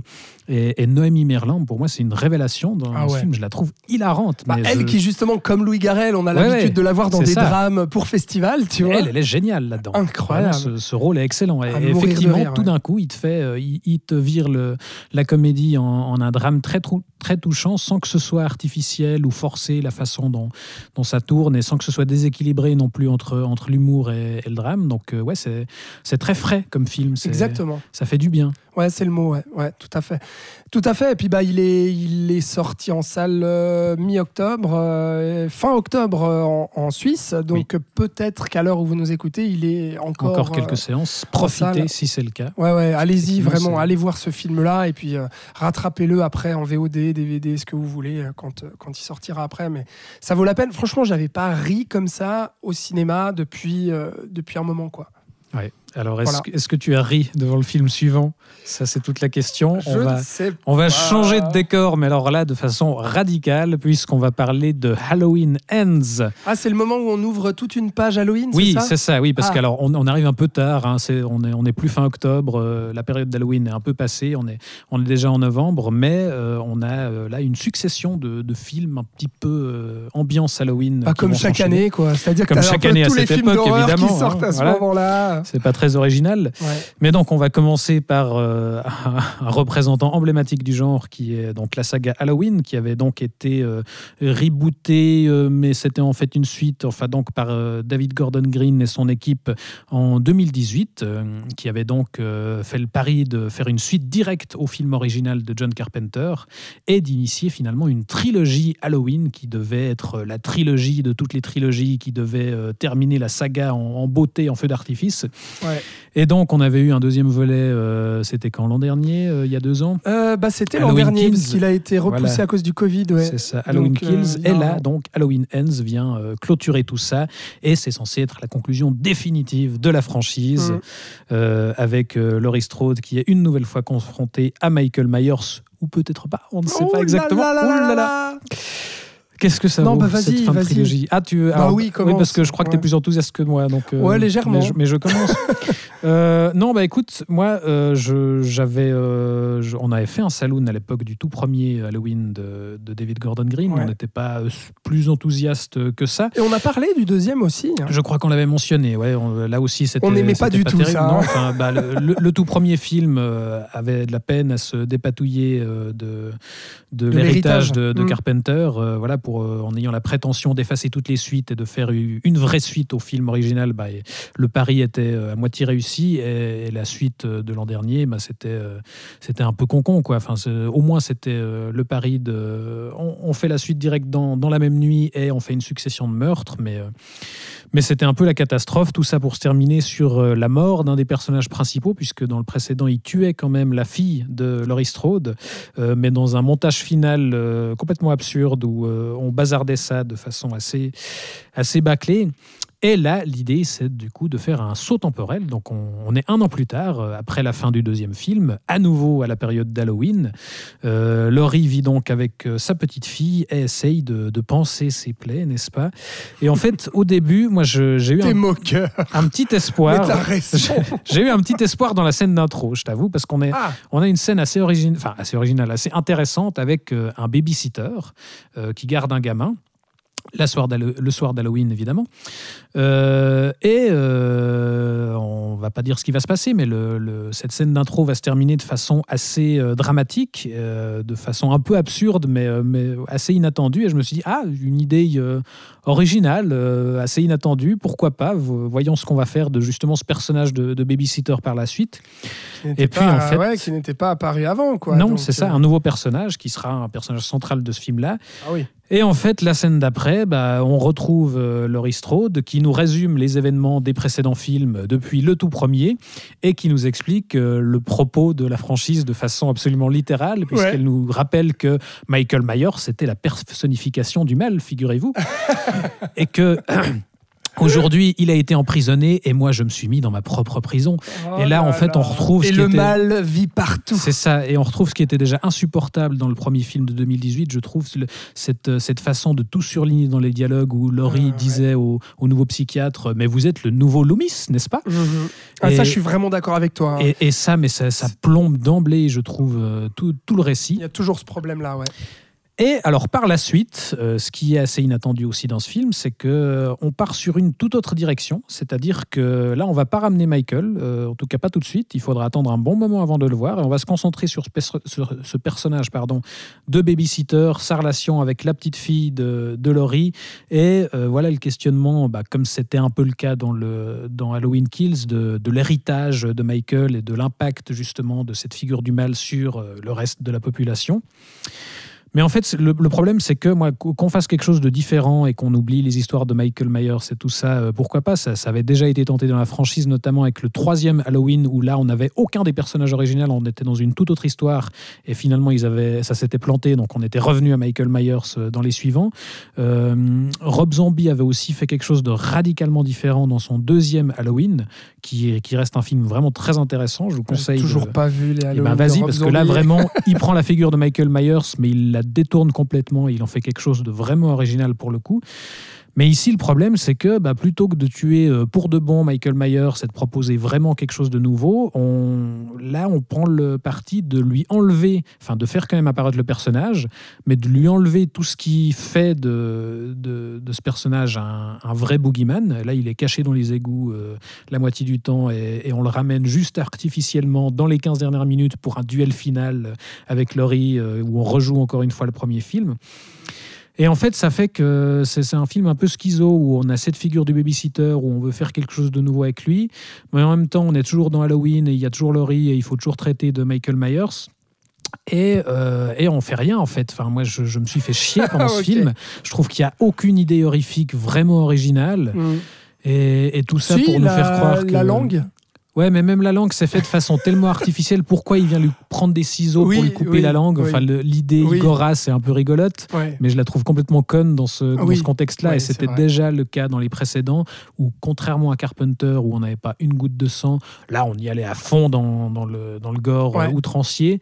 Et c'est un peu rigolo, mais, euh, mais, mais voilà, en termes de pure proposition horrifique, moi, je, je reste un peu sur ma faim. Quoi. Mm. Bah, moi, je suis presque euh, d'accord avec toi. Euh, je suis presque d'accord avec tout ce que tu viens de dire. Euh, Mais- Sauf que, moi, cette idée, justement, dont tu parles, euh, de réincarnation du mal, etc., de ce qu'on fait de ce nouveau personnage du babysitter, bah, moi, ça m'intéresse. Et en fait, je trouve que c'est la meilleure idée euh, de David Gordon Green jusqu'à maintenant, quoi. Et euh, moi, voilà, je suis, on a rappelé notre rapport qui est exactement le même hein, sur euh, et le premier et le deuxième de, de cette trilogie. Et là, en fait, moi, je trouve que c'est. Alors, euh, c'est pour ça que je disais, je suis d'accord avec tout ce que tu as dit. Donc, pour moi, c'est pas pas un très bon film. Euh, J'ai du mal, franchement, à le défendre euh, pour toutes les raisons que tu as évoquées, et notamment pour moi, les gros problèmes d'écriture, cette schizophrénie-là, et puis la connerie des dialogues qu'on peut pas lui enlever, quoi, et le fait de tout surligner. Mais, mais, mais, euh, voilà, moi, cette idée, je la, trouve, euh, je la trouve vraiment intéressante pour le coup. Je trouve qu'ils arrivent quand même à en faire quelque chose. Et euh, surtout, contrairement aux deux premiers, il y a enfin des personnages qui existent. quoi. Et ça, c'était vraiment quelque chose qui me manquait dans les deux premiers, c'est que c'était de la chair à canon, quoi. Et euh, à part... Sur- le- Surtout dans le deuxième. ouais, là, Surtout dans le deuxième, ouais, ouais. Et puis euh, le, le tout, tout ce qu'il voulait faire autour du personnage de Laurie Strode, de sa fille, de sa petite fille et tout ça, euh, bah, je, je voyais euh, ce qu'il voulait faire. Et puis en même temps, comment ne pas le voir tellement c'est surligné, et notamment dans le deuxième. Mais là, enfin, bah, je trouve que à la fois le babysitter et à la fois la petite fille aussi de Laurie Strode sont vraiment caractérisés. Il y a vraiment des vrais questionnements moraux qui se posent dans ce film-là. Euh, Il y a des moments Goras euh, quand même qui, je trouve, même à défaut d'être originaux, font quand même assez bien le taf. Donc, je ne me suis pas ennuyé, contrairement aux deux premiers. Euh, voilà, j'a- j'arrive pas à vraiment trouver ça, à, à trouver ça vraiment bien Oui. abouti, mais il y a vraiment du mieux par rapport aux deux premiers. Et il y a vraiment quelque chose, euh, voilà, qui, qui m'intéresse en tout cas euh, sur un moment, et, et notamment ce qu'il veut faire de Michael Myers et, et ce qu'il arrive à en faire dans le final aussi. je trouve assez osé, assez couillu et et au moins, euh, encore une fois, euh, même si euh, c'est vraiment pas très réussi cette, cette trilogie, c'est le moins qu'on puisse dire, mais, mais au moins, il y a une cohérence. Je, je vois où il veut en venir, tu vois, et puis il ose mettre un point final et une conclusion et dire, eh ben, Ah, alors là, oui, c'est assez clair. euh, voilà, c'est voilà. assez clair. Il ne peut pas revenir après C'est ça. L'air de dire, bah, moi, je voulais faire trois films, et bah, je fais trois films et je conclus. Et c'est rare, en fait, de trouver, notamment dans ce genre de franchise, des, des, des, des, bah, des cinéastes qui osent vraiment conclure un film et conclure une saga et se dire bah voilà on a mis un point final à ma trilogie Halloween continuera à vivre il y en aura d'autres il y aura d'autres gens qui le feront etc mais moi j'ai fait ce que j'avais à faire et donc rien que pour ça bah, je trouve le film voilà euh, plutôt intéressant en tout cas plus intéressant que les deux premiers c'est dommage que ça aille pas au bout justement et que ce soit pas si euh, si bien écrit que ça Moi, j'aurais Euh, trouvé plus intéressant justement qu'on tue pour de bon Michael Myers à la fin du deuxième et que là, le 3, ce soit Ah, vraiment alors. l'héritage et comment. euh, je suis assez d'accord la avec suite, toi quoi. je suis d'accord ouais non je suis, je Là, suis je trouve qu'il est, il est d'accord encore empêtré euh, Oui. et c'est un peu un boulet, Michael. Enfin, il, Ouais, est- il est c'est vraiment euh, traité littéralement comme vrai. ça. On ne sait pas et quoi en faire. aussi quoi Et il faut ramener le, le ramener pour le final Ah ouais. parce que c'est Halloween. Et, Ah ouais. et voilà. et Laurie aussi Mais, mais je suis d'accord, c'est vrai qu'il y, a- il y a quelque chose d'intéressant, en tout cas au début, qui se joue entre le personnage de la petite fille et, et du babysitter. Voilà, qui moi l'a rendu, me l'a rendu pas déplaisant, celui-là. Mm. Euh, en tout cas, un peu mieux que les deux premiers. Moins pire. Voilà. C'est pour dire, quoi. Tu vois. Voilà, c'est la fin de l'ère Gordon Green, mais on fait confiance, euh, on est dans le slasher. Même vu ce qui se passe avec Michael à la fin, on peut sans souci le ressusciter pour encore 15 films Ah bah oui, supplémentaires. bah oui. On se réjouit. Oui. On reste donc dans Halloween, mais là on passe du côté de l'animation et sur Netflix, puisqu'on va parler de Wendell and Wild, le nouveau film de Henry Selick, donc Oui. euh, le papa de l'étrange Noël de Monsieur Jack. Alors, je l'ai vu le film, si jamais. Tu, tu savais pas, mais je l'ai vu. Oui, Je te le dis. et je ne sais pas ce que tu en penses. Non, Du coup, ce absolument sera, pas. ce sera la surprise. Tu veux commencer ou, ou je commence? Bon, vas-y, continue. Très bien. Donc oui, le Henry Selick, euh, l'étrange Noël de Monsieur Jack, qui revient euh, 13 ans quand même après Coraline, son dernier film. Excellent Ouais. Coraline. Oui. Ce coup-ci pour un projet un peu particulier, puisqu'il est coécrit avec euh, Jordan Peele. Et, euh, Dont on a, dont on a, dont on a pardon, oula, euh, vanté les mérites Oui. dernièrement avec, Avec son Nope. excellent Nope. Euh, on martèle encore que c'est un meilleur film Nope. de l'année. Absolument. Mais donc ce coup-ci, euh, bah voilà, Jordan Peele, nouvelle figure euh, de l'horreur depuis quelques années, et Henry Selick euh, qui se rencontrent, ça, voilà, ça, pouvait donner un résultat intéressant. Euh, là, Peele qui est aussi dans le, dans le casting vocal, puisqu'il double un des deux personnages du titre, Wendell et Wild, qui sont donc deux démons qui vont venir en aide à une petite orpheline qui va se retrouver dans un dans, un, dans une école catholique. Et donc, il va doubler un de ces deux personnages avec son compère de toujours, Keegan Michael Key. Et euh, qu'est-ce que ça donne cette rencontre entre l'univers de Henry Ah. Selick et Jordan Peele? Et ben c'est très décevant. C'est très décevant. Et pourquoi c'est très Bon, décevant, bah alors, Alexandre? j'y vais, mon cher Thibaut. Euh, écoute, moi vraiment, L'étrange Noël de Monsieur Jack, euh, c'est vraiment un de mes films préférés. quoi. C'est un des films que j'ai le plus vu euh, pendant mon adolescence, qui m'a vraiment accompagné. C'est un univers que je trouvais tellement singulier. Alors bien entendu, porté par Burton, euh, c'est clair, hein, le design et tout ça. Mais après, au niveau de la stop motion, bah, c'est clair qu'on voyait aussi les, les- les talents d'Henry Selick confirmés justement dans Coraline, qui est un film que j'adore aussi. Là, c'est vrai que je t'avoue que je- j'attendais pas plus que ça ce film, tout simplement parce que j'en avais pas entendu parler. si C'est vrai qu'on a appris son existence assez tardivement. ah bah enfin, moi, moi, en tout cas. euh, moi aussi, comme toi, il y a même pas un mois, hein, très honnêtement. Ah tiens, il y a un Henry Selick qui débarque sur Netflix. Ah, produit, coécrit et, et joué par Jordan Peele. Ok, génial. Donc là, moi, j'étais aguiché à fond. Quoi. Et, euh, et en fait, très déçu. Pourquoi? Parce que même si on retrouve, et ça, ça m'a fait tellement de bien, on retrouve quand même l'univers de, de, d'Henry Selick avec euh, ce côté macabre, funèbre, dans un film justement d'animation, euh, avec des personnages euh, bah voilà, euh, comment dire, euh, euh, je, je sais, je sais pas exactement comment les définir, mais, mais tu vois, avec ces gros Non, mais traits, des designs etc. très cartoonesques, enfin assez, Exact. assez, ouais, assez exagérés Ouais. dans, dans l'aspect Bah, monstrueux. proche de, de l'univers de Burton quand même. hein, on reste là-dedans, voilà, l'univers gothique aussi. Euh, et donc ça, ça m'a fait tellement de bien. Et puis la stop motion, on n'en voit pas tous les jours. Et là, il y a une direction artistique à nouveau dans ce film-là qui est juste complètement folle, quoi. Avec le- les démons, avec le diable, avec euh, l'enfer, avec euh, tout ça. Il y, a- il y a vraiment une vraie proposition d'univers, euh, à nouveau très singulier. Et je trouve qu'il se démarque de tout l'héritage de Burton en proposant, euh, voilà, quand même quelque chose de, de nouveau avec Ouais, des truc- pouvoirs, ouais, des puis un aspect fantômes, peut-être un peu plus, plus bizarre, plus, plus inquiétant que, Oui. que chez Burton. Oui, bah quoi, dans Coraline, oui, là un peu moins justement, et c'est peut-être une critique que je ferais euh, d'emblée au film. Euh, mais surtout, ce qui m'a gêné, c'est les problèmes d'écriture, quoi. Pardon, ça, on dit souvent ça, mais, mais là, franchement, c'est tellement vrai. C'est-à-dire que euh, il y, a, y a trop. Tu vois, je, parlais de mascarade, il y a trop. Et bah, dans Wendell and Wild, il y a beaucoup, beaucoup, beaucoup trop. Il y a 10 000 personnages, il y a 10 000 arcs narratifs. Rien n'a le temps, à mon sens, d'exister pleinement. Et je trouve que c'est mais hyper euh, chaotique en fait dans la narration, dans, dans, dans l'avancée des enjeux.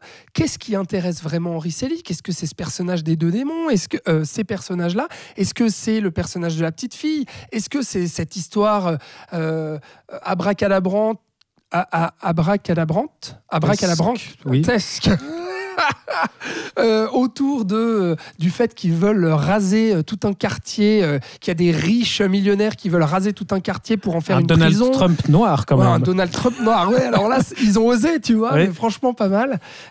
Donc voilà, il y, a- il y a tout ce propos politique et sociétal bah, propre à Jordan Peele aussi, hein, Ouais, il en autour retrouve sa du- patte à lui. du milieu carcéral. Il y a de l'humour à la Jordan Peele aussi, avec le, le duo justement des deux démons. Et il y a l'aspect très touchant d'Henri Selick sur le regard à la famille, à, cette petite fille qui doit faire le deuil de ses parents. Donc en fait, il y a mille et une choses. Et pour moi, rien n'a le temps vraiment d'exister, de prendre racine et de se développer. Et donc, on est dans une sorte de roller coaster qui part à toute vitesse dans tous les sens. Et moi, j'ai eu vraiment du mal à m'accrocher à quoi que ce soit. Et, et je trouve ça vraiment dommage. Quoi. Moi, j'ai été déçu. Et c'est peut-être justement le problème de l'écriture entre Jordan Peele et Henry Selick bah, qui fait que euh, ça s'est pas très bien marié. Quoi. Ouais. Je, je sais pas. Ouais, mais, je pense que c'est ça le problème. Effectivement, j'ai absolument le même avis. Je trouve qu'on sent qu'il y a deux univers qui se, qui se rencontrent, mais qui se mêlent pas vraiment de façon harmonieuse. Pour moi, l'un des plus gros problèmes, c'est que euh, bah, les personnages du titre, ce duo de, démons, est beaucoup trop présent. Je ne sais pas justement si c'est euh, le fait que, bah, que Jordan Peele soit aussi à l'écriture et que bah, ce soit aussi un peu son projet et que du coup, comme il double un des personnages, euh, voilà, il lui a accordé trop de place. Mais en fait, pour moi, ça aurait dû être comme Beetlejuice. C'est aussi le personnage du titre, mais on le voit 15 minutes dans le film et c'est pas lui le centre d'intérêt. Là, c'est aussi des personnages fantastiques qui vont avoir un- une importance dans l'intrigue, mais ça devrait pas être eux le, point, le centre de l'attention. Ça devrait être cette orpheline et, le parcours avec le deuil de ses, ses parents, etc. Là, ils on alterne constamment entre euh, des, des scènes comiques avec eux. Alors, il y a des trucs sympas. Là, on retrouve aussi justement l'univers de, de Selick avec cette idée de, ces deux démons qui vivent dans la narine de leur père démon, qui est un, un énorme démon géant qui fait des parcs d'attractions pour les âmes. Enfin, il y a, y a cet univers fantastique un petit peu étrange qu'on qu'on retrouve, mais effectivement, dans, dans le récit, puis dès le départ, moi, je trouve que euh, il, il a déjà de la peine à poser les bases. C'est-à-dire Ouais. que la, la mythologie de cet univers, moi, je la trouve incompréhensible. Ah, moi aussi. Et, et la spatialisation. Aussi. Je, toi, je sais pas si toi aussi t'as ressenti ça, mais j'étais perdu quoi. Mhm. J'étais là, mais on est où là? Ah putain, on est à l'intérieur du démon? Attends, on est dans sa narine? Attends, on est en dehors? Attends, pourquoi on voit le démon là avec les? Je, je comprenais rien de où c'était.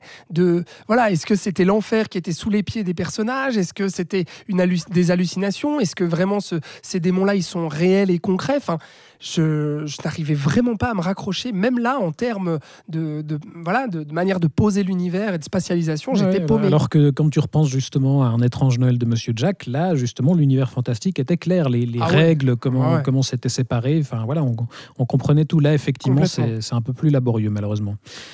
Même si bah, ça, ça fait quand même plaisir de revoir Henri Selick. Bah mais, oui, comme j'ai mais on aurait espéré mieux après, après 13 ans. Bah, c'est clair, c'est clair. Et puis, euh, ouais, franchement, si vous êtes fan, fan pardon, des films qu'on a cités, euh, faites-vous votre avis quand même, parce que moi, ça m'a quand même fait plaisir de retrouver une stop motion dans cet univers-là. Et voilà, après, le film est quand même long pour ce qu'il raconte, quoi. Mhm. Une heure, trois quarts pour euh, un film d'animation qui, a, qui arrive pas justement à vraiment raconter quelque chose et à refaire ressentir vraiment de l'émotion autour de ces personnages. Moi, j'ai trouvé ça un peu long, quoi, tu vois. Mais encore une fois, parce que j'ai pas croché dès le départ. Mais ouais, c'est c'est franchement, euh, c'est pas, c'est pas un mauvais film en soi, c'est juste c'est raté, quoi, en fait. Moi, je trouve. Ouais. Mais bon, Euh, on espère qu'il attendra pas 13 ans pour en refaire un nouveau et que ce sera d'un autre acabit, en tout cas. ouais, c'est clair. Enfin, on va donc T'as enchaîner. dit que c'était sur Netflix ou J'ai dit que c'était Ah sur oui, Netflix, absolument.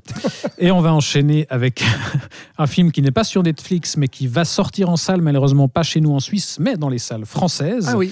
Un autre film pour Halloween, il s'agit de X ou X, donc la lettre X, réalisé par Ty West, coproduit par euh, Sam Levinson, donc le fils de Barry et le créateur de la série Euphoria, Mhm. et aussi que Oula, coproduit par Kit Cudi quand même, Ah oui, qui joue lui-même euh, Oui. dans le film. Oui, oui. Donc euh, projet intéressant déjà au départ. Alors là, on, revient à, du slasher, mais du slasher un petit peu particulier, puisqu'on va suivre euh, dans les années 70 euh, un groupe de tournage de films porno qui va se rendre dans une petite ferme du Texas pour y tourner du coup un film qu'ils espèrent voilà, être le, le chef-d'œuvre du porno qui va leur, leur permettre de percer dans le milieu. Mais cette ferme est habitée par un couple de vieux qui s'avérera assez étrange et même inquiétant.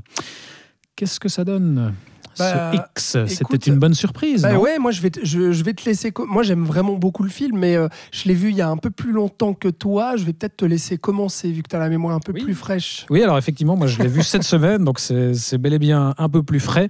Euh, très bonne surprise, écoute, moi euh, bon, je, je- je venais de voir Halloween Ends et j'enchaîne avec celui-ci, donc là dans, dans le, Ah oui, dans, le, dans le registre du slasher, je trouve qu'on est quand même dans un, dans un, autre, euh, enfin, de- dans un autre niveau. Quoi.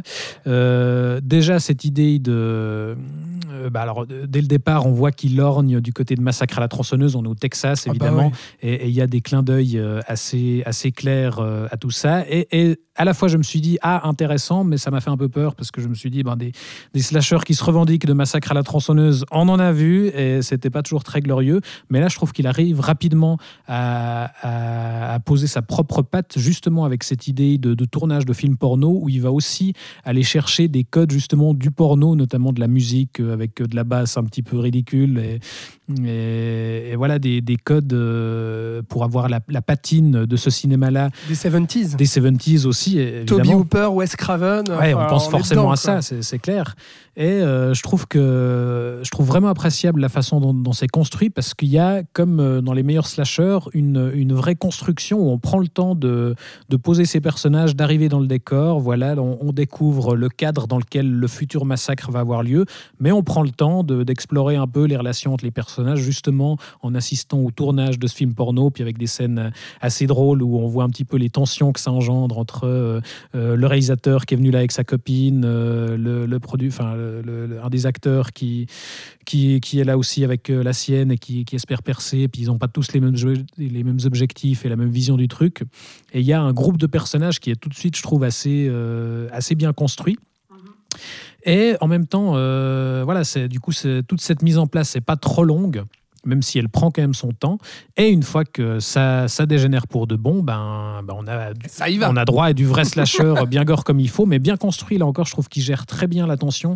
Il y a notamment une scène euh, avec un crocodile euh, que je trouve vraiment excellente parce que euh, bah, c'est là qu'on on commence vraiment à avoir une scène de tension. En fait, Euh, cette séquence de nage avec un crocodile en, en plan zénital qui approche petit à petit de, de la nageuse. Et en fait, tout ce qui va suivre cette scène, moi j'ai- trouvé ça génial parce qu'on a tout d'un coup, après un montage alterné entre euh, le tournage du film porno et euh, une, une jeune du groupe qui va devoir aller boire un thé avec euh, la vieille de la ferme. Et on a en parallèle justement le- leurs actions respectives. Et il y a une espèce de décalage qui se crée, mais, mais de décalage très rapidement malaisant. Et je trouve qu'avant d'aller dans, dans le slasher pur, il arrive à construire vraiment du, du vrai malaise Ouais. de façon hyper efficace. Ouais, je suis d'accord. Et ouais, du coup, vraie bonne surprise que ce X. Ah ouais, moi aussi, surtout que euh, en fait, ça pourrait être juste un bon slasher de série B, euh, bien mis en boîte, euh, joliment photographié et mis en scène. ça pourrait, ça pourrait rester ça, le film. Et en fait, pour moi, c'est bien plus. Ça dépasse ce simple cadre, à mon sens, de pur slasher, parce que tu parles de malaise. Et moi, en fait, j'ai jamais ressenti un malaise comme celui-ci dans un film d'horreur autour de la notion des du vieillissement du corps en fait et du malaise que peut ressentir bah, justement la, vieille dame et ce vieux monsieur qui vont s'en prendre à ces jeunes euh, qui euh, justement euh, eh bien baisent toute la journée dans des maisons parce qu'ils sont jeunes, ils sont beaux et qu'ils peuvent faire du porno. Et en fait, ce, malaise-là qui est créé, cette euh, comment dire, euh, cette opposition entre euh, la fameuse Final Girl, justement, et la vieille dame qui, justement, veut assassiner tous ces gens-là. Waouh ça, a créé en moi, je trouve, vraiment un, rapport, mais, mais très, très douloureux à voir, quoi. C'est cette ouais, cette notion du vieillissement, du pourrissement du corps et du fait d'être rejeté en fait de, des plaisirs simples de la vie et tout ça parce qu'on a un corps bah, qui devient répugnant en fait. et, c'est une super idée d'utiliser ça comme, comme détournement des codes du slasher parce que la, question du, du, sexe et justement du rapport au corps, c'est fondamental dans le slasher et de le tourner de cette façon-là euh, pour un truc qui est euh, non pas racoleur mais justement malaisant, c'est brillant. Ah ouais, complètement. Non, donc euh, moi c'est vraiment une très bonne surprise. Je connaissais pas du tout Ty West avant de voir ce film-là. Euh, j'ai vu quelques cinéphiles euh, le recommander euh, il y a quelques mois et grâce à mon cousin américain, j'ai pu eh bien voir ce, film-là qui m'a. Qu'est-ce qu'il est sympa ce cousin américain quand même. Sympa, ouais. Mais mais vraiment non non très bonne surprise pour pour les raisons données. ouais, ça m'a foutu les boules et puis voilà, ça a foutu les boules, non pas parce que tu as un, gros méchant dégueulasse qui vient tuer des gens, mais simplement avec une vieille dame qui est répugnante de par sa vieillesse, tu vois, et son, ouais, et son corps flétri, tu vois, et va, ça. C'est, tu vois, ça fait questionner pas mal de, choses euh, en soi sur euh, le, voilà, le fait de vieillir et tout. Donc, euh, film assez intelligent aussi là-dessus, j'ai trouvé. Ouais, et alors, film qui a d'ailleurs eu une suite très rapide, puisque, enfin, une, une préquelle plutôt, qui a été tournée bah, directement après, après X. Alors, je ne sais pas si ça va sortir par chez nous ou non. En tout cas, euh, je, enfin, en tout cas pas en Suisse, puisqu'on n'a même pas eu droit à X. Euh, en France, je suis pas sûr non plus. Peut-être sur une plateforme, non? Je sais pas. Peut-être sur une plateforme. Ça s'appelle Pearl. Ça s'appelle Pearl. Il paraît que c'est pas ouf. Et j'ai pu mettre mes yeux dessus grâce à mon cousin américain. Moi, ah euh, effectivement. Alors là, moi, je, trouve le projet intéressant puisqu'il s'agit d'une préquelle qui va nous raconter en fait la jeunesse de, cette vieille dame euh, du film euh, X, euh, jeunesse qui se passe du coup en 1918. Donc là, on remonte vraiment dans le temps. Mais joué par la Final Girl. Voilà, joué par Mia Goth, qui jouait à la fois la Final Girl et justement cette vieille dame dans X. Oui, exactement. Donc elle avec jouait, maquillage. Elle la jouait vieille avec une prothèse. Là, elle la joue jeune avec son, vrai visage. Elle coécrit le film avec Ty West. Mm. Aussi. Et, pardon, mais du coup, j'avais oublié de dire que dans le malaise, je trouve que ça participe au malaise et que c'est une excellente idée. Oui, parce que tu vois que les deux vieux, c'est pas vraiment des, des, deux vieux. Exactement. Et ça, c'est horrible. Tu vois que c'est du maquillage. Il y a quelque chose qui cloche. Ouais. Et puis, justement, de confronter bah, l'actrice euh, jeune et l'actrice euh, bah, vieillie par euh, tout ce maquillage, et bah, je trouve que ça renforce justement ce côté-là de, de, de, malaise et de dualité. Quoi. Ouais. Et là, du coup, bah, elle, incarne à nouveau le, rôle principal. Et, comme on est, enfin, on remonte dans le temps, ce coup-ci, on n'est plus dans, du slasher, on lorgne un petit, enfin, on est un peu dans du slasher, mais, on lorgne un petit peu du côté du Hollywood classique, du western. C'est là, c'est ces codes-là qui va, va euh, se réapproprier un peu. C'est intéressant euh, qu'on ait ce cadre de la Première Guerre mondiale. Mia Goth est à nouveau excellente. Là, elle joue un personnage un peu plus naïf et un peu plus euh, pitoyable que ce qu'on a dans, dans X. mais au final, bah, je trouve effectivement que le film est assez décevant. Enfin, moi, je me demande encore si on avait vraiment besoin de connaître la jeunesse de, de ce personnage. Alors, c'est intéressant parce qu'il creuse un petit peu sa, sa psychologie mais euh, on n'apprend rien de nouveau parce que voilà, on sait, euh, on nous pose un personnage qui euh, rêve, enfin qui vit dans sa ferme avec ses parents et sa mère qui est un petit peu abusive et qui rêve de devenir une star à Hollywood. On sait, puisqu'on a vu X, qu'elle n'y arrivera pas et, qu'elle va vriller à un moment ou à un autre.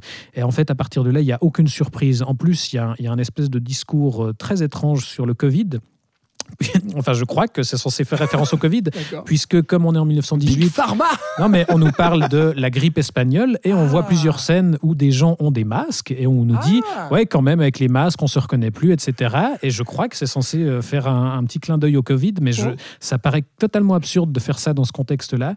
Et du coup ouais, je, moi je me suis un peu emmerdé et, et je trouvais ça beaucoup moins beaucoup moins excitant euh, dans tous les sens du terme que. que Du coup, euh, je m'en passe alors ou bien? Je, bah, ça vaut le coup si, si tu veux revoir Miyagot, parce que vraiment là, c'est la. Non, mais là, elle a deux, trois scènes, notamment un plan séquence où elle, euh, elle est face caméra, puis elle, euh, Ouais. elle fait tout un monologue assez impressionnant et euh, ça confirme que c'est une excellente actrice et qu'on espère revoir ailleurs. Mais pour le reste, euh, voilà, D'accord. Bon, passable, ok. dispensable plutôt. Dispensable. Euh, on va enchaîner avec Oui. deux films que qu'un seul d'entre nous a vu euh, Ah. et on va commencer par euh, Barbare Oui. de Zach Krager, Oh, film la bonne qui est sorti sur Disney Plus et que tu as vu. Alors de quoi Oui. s'agit-il? Alors, euh, attends, je, je retrouve plus d'ailleurs le nom du cinéaste. qui Zach est. Zach Cregger, merci. Voilà, Euh, qui est donc un nouveau cinéaste venu dans le milieu euh, du cinéma horrifique. Euh, il me semble que ce monsieur a fait des courts métrages et puis avait fait des co-réalisations, notamment, il, il me semble, de, de comédies aux États-Unis. Enfin bref, donc ça sort un peu de nulle part. C'est sorti sur Disney et puis bah moi j'en ai entendu parler parce que deux trois critiques ont commencé à dire non non c'est intéressez-vous à ce truc-là parce que c'est vraiment bien.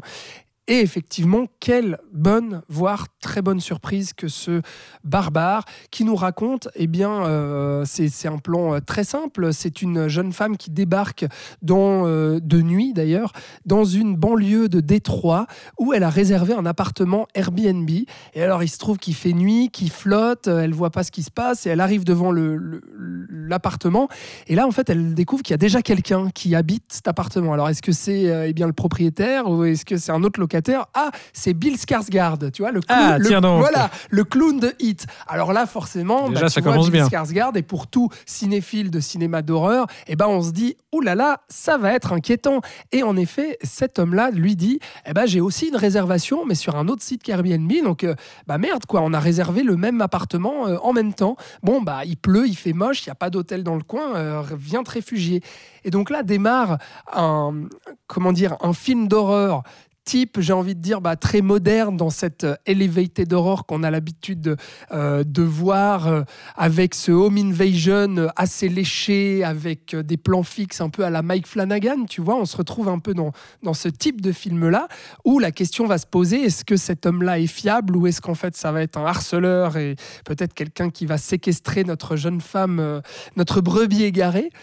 Et en fait, le film arrive à surprendre par un événement que je tairais, et d'un coup, le film vire dans toute autre chose et dans un cinéma d'horreur bis type année 2000 hyper cracra comme ça avec des figures horrifiques euh, très fortes Euh, et c'est dur d'en parler parce que j'ai pas envie du tout de dévoiler ce qui s'y passe mais il Non, y a ne me rebo- spoil pas. rebondissement en rebondissement qui vraiment surprennent le spectateur et surtout jouent avec les codes du film d'horreur et avec plusieurs styles de cinéma d'horreur justement parce que globalement hein, je vais te dire le film est en trois parties puis tu vas suivre plusieurs personnages euh, qui d'ailleurs euh, amènent aussi euh, beaucoup de décalage et beaucoup d'humour. Un, enfin voilà il y a un moment donné un, un gaillard qui sait absolument pas se servir je sais pas d'une lampe de poche qui jure tout le temps quand il a peur et ce genre de choses c'est dur vraiment d'en parler sans, sans spoiler, mais je trouve que c'est vraiment un film euh, très finement écrit, très surprenant, euh, qui ose justement être vraiment craspec et vraiment dérangeant à des moments, euh, qui a une, une mise en scène aussi assez, assez éclatante, notamment à travers des tunnels, je ne vais pas en, dire plus, et qui joue avec justement ces codes de l'obscurité, de la lumière, de la lumière qui s'estompe, de quelle forme on va pouvoir apercevoir. Euh, de, jumpscare ou de faux jumpscare, enfin ce genre de choses-là, donc vraiment les codes horrifiques. Euh, et puis, euh, bah, qui fout les boules, quoi, tout simplement, comme un bon vrai film d'horreur. C'est tout ce qu'on demande Et qui finalement. ose être bien gorasse aussi à certains moments. Enfin bref, c'est très très réjouissant. Et, en plus de ça, il y a un vrai propos de fond euh, derrière euh, que je tairai. Du coup, j'ai envie de vous laisser toute la surprise. Non, quoique si, on peut dire forcément avec ce que j'ai raconté sur le début du film, mais sur effectivement euh, l'emprise euh, des hommes sur les femmes. Ça paraît un peu dans l'air du temps dit comme ça, mais c'est fait très intelligemment et ça prend justement à contre-pied tous les films d'horreur qu'on a vus euh, ces derniers temps. Donc euh, c'est vraiment une très bonne euh, surprise, même s'il y a un peu un ventre mou et un acte euh, que je trouve un peu bancal en plein milieu du film, mais qui est pas très dérangeant euh, pas par rapport à, à l'ensemble, voilà, qui mérite vraiment d'être vu. Bah, tu donnes bien envie, en tout Voilà. cas. Je vais me le faire euh, dès ce soir. Tiens, Ah, allez, c'est décidé. Voilà, même si c'est plus Halloween, tu Non, peux mais, mais on peut prolonger. Ouais. Ça, ça n'empêche pas. Alors, ma- malheureusement, je ne sais pas si je vais réussir à te faire envie avec le film suivant, Ah. puisque je me devais quand même de parler de Hellraiser, le nouveau reboot. Hellraiser qui est une, une euh, grosse, là aussi, comme Halloween, une grosse franchise horrifique euh, que, que moi j'aime beaucoup, en tout cas pour ses deux premiers films.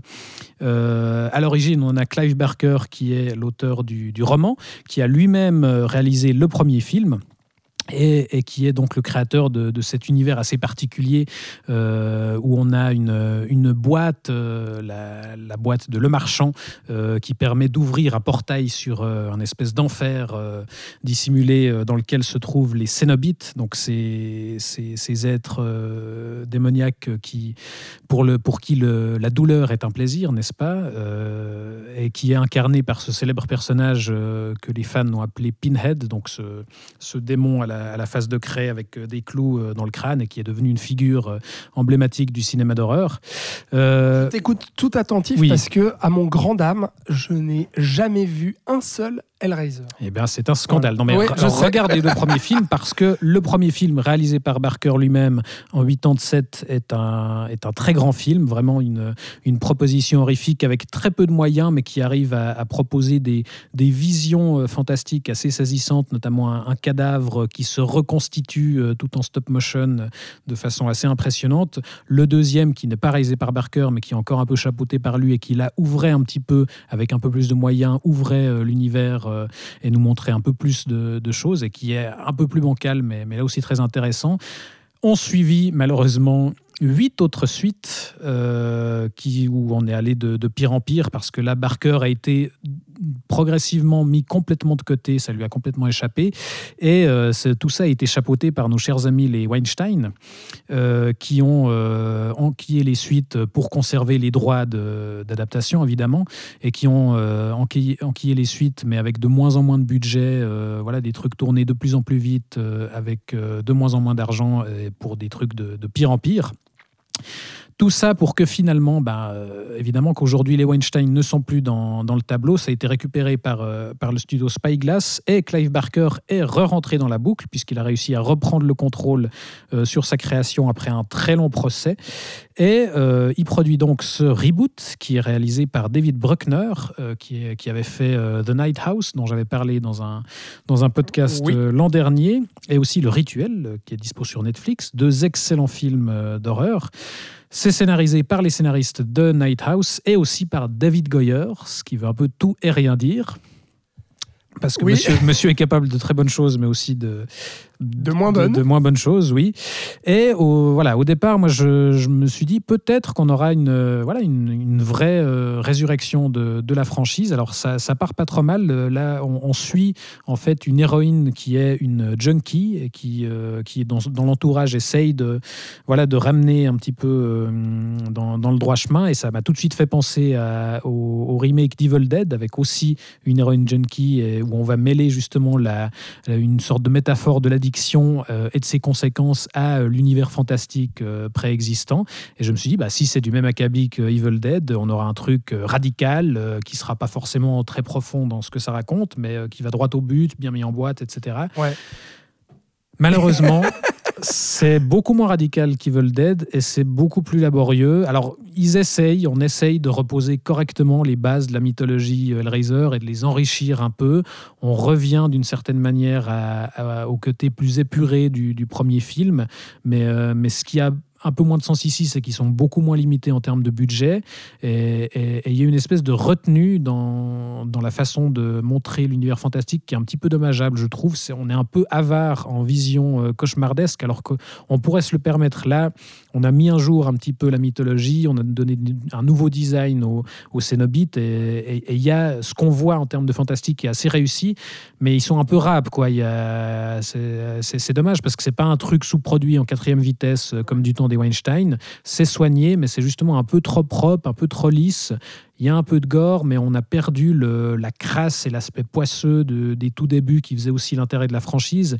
Il y avait aussi tout un, dans l'univers de Barker, euh, tout, un, tout un rapport à, l'univers SM, euh, voilà, au, club un petit peu euh, alternatif. Et ça aussi, on, ça se perd un peu. C'est ouais, devenu un peu, un peu lisse. La dimension sexuelle aussi se, se perd un peu, alors que c'est quand même un des fondamentaux de la franchise. Donc, voilà, un, un, reboot. Un énième euh, reboot, euh, pas très un intéressant. reboot déférent qui a envie de bien faire, mais qui, voilà, qui, c'est un peu un peu mouillé, quoi, malheureusement. Bon, bah, je vais m'en passer, je crois. Non, tu, tu peux t'en passer. Mais il faudra mais que du coup, ouais, les Vision, deux euh, voilà, les deux premiers qui sont vraiment des, des films d'horreur qui ont, qui ont vraiment une, une, une identité et une Ah, ambition assez, euh, assez remarquable. Il faudra vraiment que je m'y mette, ouais.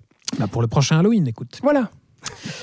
Voilà, on arrive euh, bientôt au bout, mais avant nos coups de cœur du passé, euh, tu voulais nous parler d'une petite expérience que tu as Ah vécue euh, récemment, puisque tu t'es rendu à Lyon pour le festival Lumière. Oui, absolument. C'était eh bien à la mi-octobre.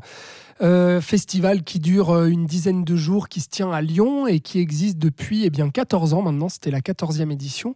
Et euh, le principe du festival Lumière, qui est dirigé par Monsieur Thierry Frémaux, directeur artistique du Festival de Cannes, euh, qui a voulu lancer ce festival pour justement permettre autre chose que la plupart des festivals de films où il y a des compétitions de, films contemporains, modernes, etc. Lui, le but, c'était de créer, puisque Lyon est la ville euh, où les frères Lumière auraient inventé le cinéma, ont inventé, pardon, le, je remets en question du non, mais c'est un peu plus compliqué que C'est ça, un mais peu oui. plus compliqué que ça, mais voilà, où les frères Lumière, eh bien, ont tourné les premiers films euh, du monde entier, n'est-ce pas on sait que tout ça a été tourné par Kubrick sur la Lune. Exactement. Euh, donc, dans cette ville-là. Et le but, c'est eh bien de, de proposer un festival loin de toutes ces compétitions et d'honorer le cinéma de patrimoine, plus ou moins euh, vieux, hein, parce qu'il n'y a pas que des très vieux films, il y a aussi des films euh, plus ou moins euh, récents qui permettent de retrouver le chemin des salles.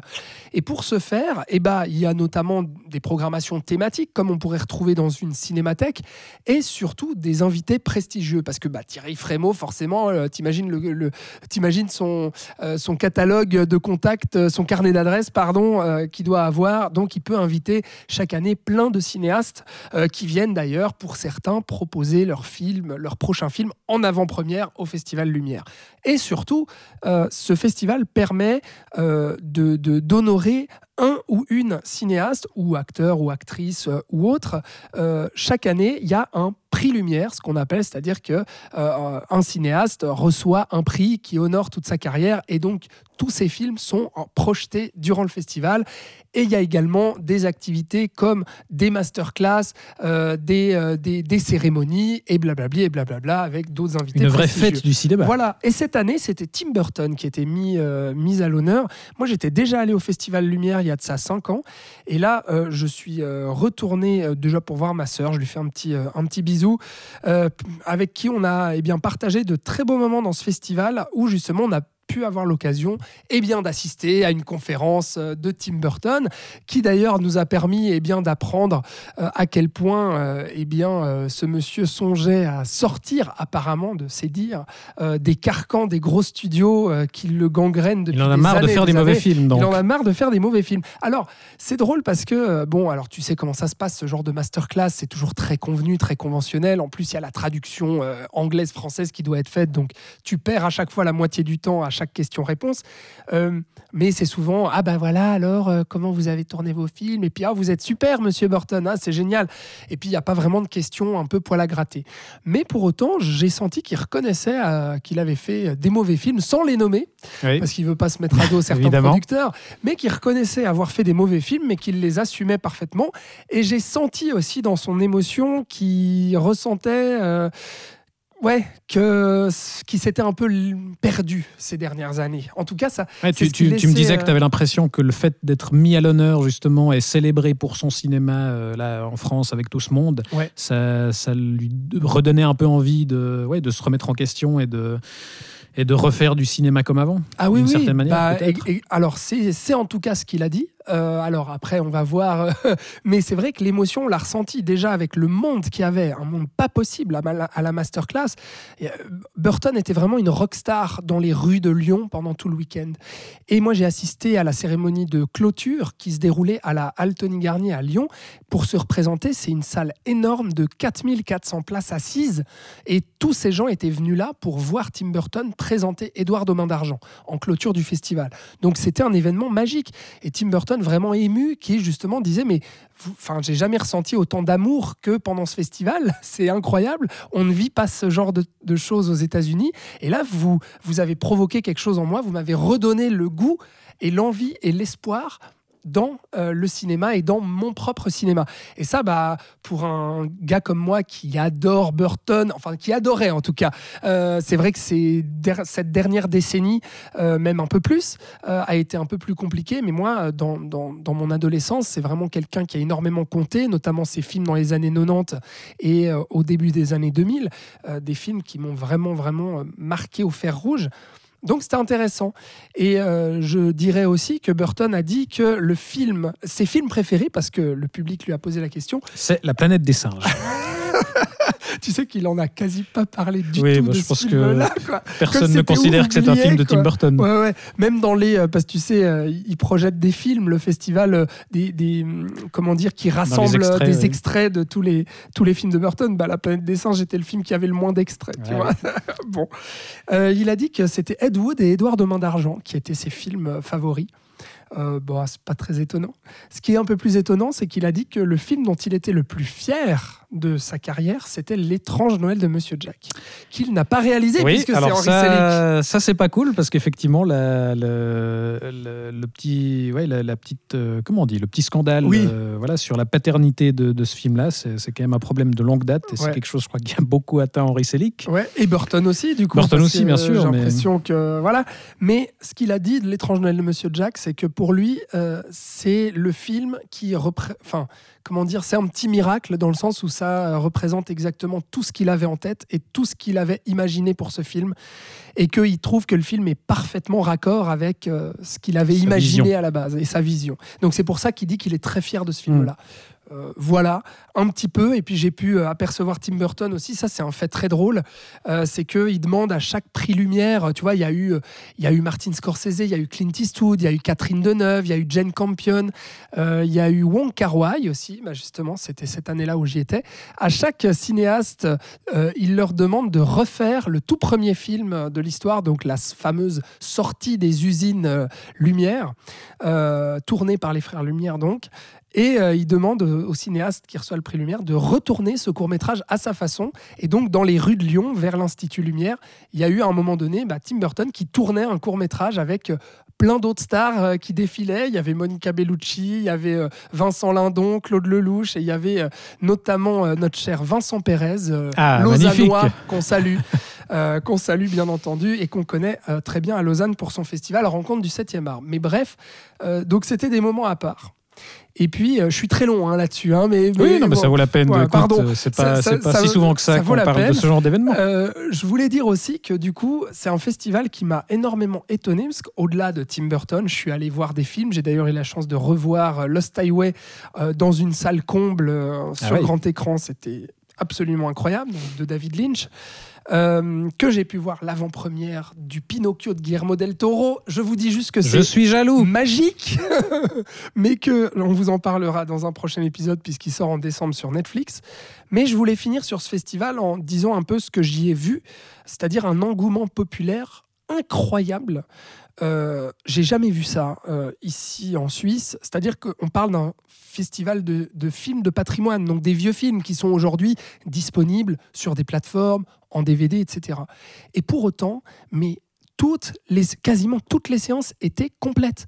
Moi-même, je ne suis pas arrivé, alors que j'avais euh, une accréditation presse, et je remercie s'ils nous écoutent l'équipe presse du Festival Lumière pour l'accueil, mais euh, je, je ne suis pas arrivé à réserver euh, mes billets parce que tout était complet. Même des, des, des films de Sidney Lumet. Il y avait une rétrospective Sidney Lumet ou bien Louis Malle. Alors que Sidney Lumet n'était même pas au festival. Bah non Louis Malle ou bien même euh, le cinéaste euh, chinois euh, Lee Chandong, coréen, ou, Coréen, j'ai oui. doute, coréen, merci.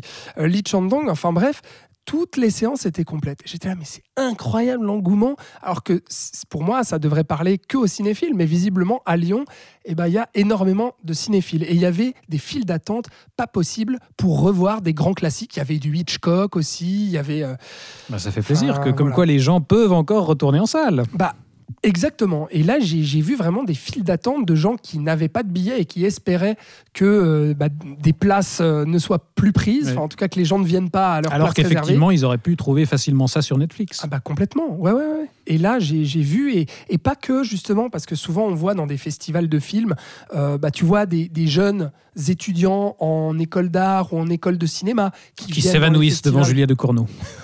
Voilà, par exemple. Et là, moi, j'ai rencontré vraiment des jeunes, tu vois, de 18 ans et plus, euh, euh, bah, qui n'étaient pas spécialement cinéphiles, mais qui s'intéressaient juste par curiosité d'aller voir un David Lynch, d'aller voir un Hitchcock, d'aller voir 12 hommes en colère, d'aller voir, voilà, enfin, ce genre de. Un Claude Lelouch, un, un Tim Burton. Et, et ça, franchement, pour un cinéphile comme moi, comme toi, comme nous, bah. Ça, ça fait vraiment chaud au cœur, quoi. De voir de la curiosité, Ouais. une, une envie de, de Bah, cinéma. Une, envie de Mhm. une vraie envie de cinéma. Et, et ce festival-là, franchement, il permet ça.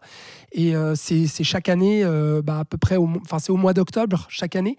Et je trouve le festival vraiment remarquable pour euh, ce qu'il propose. Il y a des tarifs très avantageux pour les jeunes aussi, justement, et pour les étudiants. Et je pense que c'est ce qui encourage la, la curiosité euh, des jeunes envers euh, bah, un cinéma de patrimoine. Et pour ça, c'est incroyable. Donc j'ai passé un super week-end. Voilà. bien, donc bilan positif Ouais. de cet événement. Exact. Il y a les, les salles de cinéma ne sont pas encore mortes. non. Ça peut encore attirer du monde. Bah, bah, tant mieux. Merci Ouais. pour. Bah, euh, Franchement, je t'encourage à aller voir une fois ce bah, écoute, festival. tu, tu donnes bien envie en tout cas. Merci pour ce, pour ce petit bilan. C'était long, mais Mais ça valait le coup. fallait en parler. Écoute. Euh, bah, comme tu as tenu le, crachoir pendant un petit moment, je vais commencer sur, euh, sur les coups de cœur du passé. Donc, vous le savez maintenant, dans, chaque épisode, euh, on finit en sortant de l'actualité pour revenir sur un film, une vieillerie qu'on a découvert chacun de notre côté et qui nous a plutôt, plutôt marqué. Moi, je vais vous parler de À l'Ouest, rien de nouveau. Alors, pas la version qui sort actuellement sur Netflix, même si, même si je vous la recommande aussi. Non, le, le film de 1930. En fait, À l'Ouest, rien de nouveau. C'est un roman de 1929, euh, un roman allemand qui raconte euh, un peu la, dernière période de la Première Guerre mondiale euh, en suivant un, groupe de jeunes Allemands, des, amis qui vont euh, s'engager volontairement en 1917 euh, avec des idéaux patriotes, justement en étant sûrs d'aller voilà, combattre pour la patrie et, que ça va être super et qui en fait vont très vite déchanter en découvrant la réalité des, tranchées. C'est un, livre qui avait fait beaucoup par- parler de lui à l'époque, puisqu'on n'était pas si loin de, de la Première Guerre. Et d'ailleurs, je crois qu'il avait été très rapidement interdit euh, en Allemagne, puisque le nazisme arrivait gentiment. Euh, le film avait déjà été adapté très rapidement aux États-Unis, puisqu'il y a donc cette version dont je vais vous parler de 1930. Il y a un téléfilm qui a été fait aussi en 1979, mais donc des adaptations américaines uniquement. Le film qui vient de sortir sur Netflix, c'était la première adaptation par un cinéaste allemand. Euh, et donc, je vais vous parler de la toute première, celle de 1930, adaptation américaine réalisée par Lewis Milestone, le futur réalisateur de Ocean's Eleven, l'original, Ah ouais. voilà, et des. Révoltés du Bounty, D'accord. donc euh, pas n'importe qui. Et donc, c'est assez intéressant d'avoir euh, bah, une équipe américaine qui va adapter ce récit allemand. Donc, on a des acteurs américains qui jouent des soldats allemands. Là, il y a quelque chose d'intéressant et, euh, bah, ça, prouve, ça prouve bien que finalement, le roman d'origine glorifie aucun camp en particulier, mais qu'on parle avant tout de, l'enfer euh, complètement absurde qu'était cette guerre pour, pour tout le monde. Et ce film, pour dire qu'on est en 1930, euh, et moi j'ai trouvé déjà impressionnant en termes de mise en scène, puisque ben, en- pour euh, illustrer euh, euh, voilà, ces, affrontements. On a des, plans de foule, des, des travelling dans les, dans les tranchées. On est quand même pas mal d'années avant, avant ce qu'on verra chez Kubrick, par exemple, dans Les Sentiers de la Gloire, et où on a ce, même genre de, mouvement de caméra assez ambitieux qui nous fait traverser un petit peu le, champ de bataille comme ça. Il n'y a jamais rien de, glorieux. C'est pas, ça peut être spectaculaire, mais, euh, mais, mais on glorifie jamais les combats. On retranscrit bien le, chaos que, que pouvait être le champ de bataille, et on s'intéresse vraiment à ces personnages, surtout à ce groupe euh, de, jeunes Allemands. Euh, on, développe vraiment ouais, le-. Euh, Il y, a, toute une discussion, par exemple, où ils se demandent comment est-ce qu'une guerre se déclenche, qui a lancé celle-ci, et en gros, pourquoi ils sont là. Et, on construit vraiment des personnages qui vont évidemment disparaître petit à petit au, fil de l'histoire. Et voilà, on a un- un film qui dure quand même deux heures et quart et qui a un vrai drame euh, ambitieux, très très fort, euh, qui, qui encore euh, voilà, qui, a, qui a pas perdu de sa force pour dire qu'il a quand même 90 ans maintenant. Donc voilà, donc je, je vous recommande de rattraper cette version, la version de Netflix aussi, qui est aussi euh, qui, qui est assez différente, dans, enfin pas assez différente, mais qui, qui fait des choix d'adaptation assez différents, mais qui, qui est aussi très forte et qui suit finalement le, le même ob- objectif. Donc un, un double programme. euh, Alors peut-être pas tout d'un coup parce qu'ils font deux heures et quart et Ouais. deux heures et demie et c'est quand même Mm. assez assez euh, assez lourd. Mais mais voilà, si vous voulez des films de guerre vraiment euh, vraiment réussis, je vous conseille À l'Ouest, rien de nouveau. J'ai pas vu le téléfilm de 1979, Ah. mais peut-être qu'il vaut le détour aussi. Eh ben, Voilà. Merci pour euh, cette reco. Euh, ta Il va reco falloir à que toi. je me casse des films, euh, des films de guerre dans mon Ah, programme de films terrible, à rattraper. Quoi. Ouais, ouais. Aïe, Il va aïe, falloir aïe. faire de la place dans l'agenda. Euh, toi, Alors moi, tu vois, je te disais barbare, 1h40, ça va Oui, c'est vrai. Hein, bon. Ouais. Bah, écoute, je, Toi, tu me dis 2h15, je, 2h30. te, je, te, je te recommanderai une vidéo YouTube euh, dans le prochain épisode. Euh, alors, toi, tu voulais nous parler d'un petit cinéaste euh, qui Oui, est en train de percer, un certain Brian De Palma. Oui. Alors la, raison, c'est que, euh, bah, en fait, à l'occasion de la rétrospective Brian De Palma à la Cinémathèque suisse euh, pendant ces derniers mois, euh, et ben j'ai eu envie de, me plonger plus largement dans la filmo de De Palma que je connaissais déjà par les titres un peu majeurs, hein, que ce soit Scarface, Les Incorruptibles, Carrie, Phantom of the Paradise, L'Impasse, 20, mille et un autres, quoi, j'ai envie de dire, chez De Palma que, que j'oublie certainement de citer. Passion. Euh, bah oui. voilà, que je n'ai toujours pas vu, mais qui paraît-il est un de ses plus mauvais films. Oui. Euh, enfin bref, euh, qui est un cinéaste vraiment que j'adore, enfin que j'adorais déjà avec, euh, avec tous les films que j'avais vus de lui, en tout cas c'est plus connus et les plus classiques, et que j'adore encore plus Blowout. J'ai oublié de dire Blowout, quel chef-d'œuvre. Ah là là. Et euh, du coup, je me suis penché un peu sur les films de De Palma que je n'avais pas encore vus, et notamment toute sa période euh, dans les années 80 euh, de thriller Hitchcockien. C'est vrai qu'on on rapproche souvent Brian De Palma à Alfred Hitchcock, et il le dit lui-même, c'est sa plus grande influence, c'est son maître à penser, et c'est son maître sur tout son cinéma. Et c'est vrai que tout son cinéma sera infusé, on va dire, par la patte d'Hitchcock, et en tout cas les, révolutions que le maître du thriller aura euh, euh, glissé, on va dire, euh, apporté, pardon, je vais trouver les bons termes, dans le, cinéma. Et De Palma, à chaque fois, arrive, comment dire, à les, à les réinterpréter à sa manière, à les Oui, moderniser. c'est pas juste euh, un, un style de mise en scène euh, Voilà. qui reprend, c'est qui fait carrément des limites des remakes. Ah oui, limite des remakes. Bah justement, moi, je me suis attelé à, à, à Body Double, euh, à Obsession ou bien euh, à Pulsion, qui est Dressed to Kill en anglais. Et là, c'est clairement des films qui font presque des remakes euh, de Vertigo, de Psychose, de Fenêtre sur cour. euh, Enfin voilà, ce genre de films-là euh, qui sont géniaux, hein, ces trois-là. hein. c'est vraiment des très très grands films. Donc voyez-les si vous avez jamais vu Body Double, Obsession et puis Pulsion, comme moi. Mais je voulais vous parler d'un film en particulier de la filmo de Palma que j'ai exploré là et qui est peut-être un peu moins connu et surtout qui détonne complètement dans sa carrière, justement où il y a eu bah, beaucoup, beaucoup de thrillers à la Hitchcock. Et là, c'est un film de guerre aussi, tiens. Ah, Voilà. bah, ouais, ouais, comme. J'aimerais parler de, de Outrage ou bien euh, Casualties of euh, War euh, qui est sorti. Merde, j'ai un doute dans la date, j'ai mal bossé. Thibaut, je n'ai pas de fiche, je suis Eh navré. bien, moi non plus. Mais c'est au début des années 90, il me semble que le film est de euh, 92 ou 94. Vous irez vérifier chez vous. Avec au casting Michael J. Fox et Sean Penn, notamment. Donc, gros casting pour l'époque. Et puis, film sur la guerre du Vietnam. Et alors, qui prend le contre-pied, moi, c'est ça que j'ai énormément apprécié, c'est qu'il prend le contre-pied de la plupart des grands films sur la guerre du Vietnam. On peut citer hein, forcément Apocalypse Now, euh, euh, euh, Voyage au bout de l'enfer, euh, le, le- le- le Full Metal Jacket, putain, je vais y arriver. Et là, il le prend, tous ces films-là, Rambo même, s'intéressait beaucoup au traumatisme américain par rapport à la guerre du Vietnam. Donc, euh, comment les Américains et les soldats américains avaient vécu cette guerre-là euh, comme un véritable traumatisme. Et Casualties of War, donc euh, Outrage, prend le contre-pied parce qu'il va montrer à quel point les soldats américains, eux aussi, avaient pu causer du mal et avaient pu faire du mal aux Vietnamiens, justement, et à travers un- donc un fait divers euh, qui est, qui est vrai, hein, euh, d'une jeune Viet- Vietnamienne pardon, euh, qui va être kidnappée, puis ensuite euh, violée et assassinée par toute une équipe de soldats. Il y a notamment, euh, je crois que c'est le tout premier rôle de John C. Reilly, euh, sauf Ah oui. erreur, voilà, qui est dans ce film-là.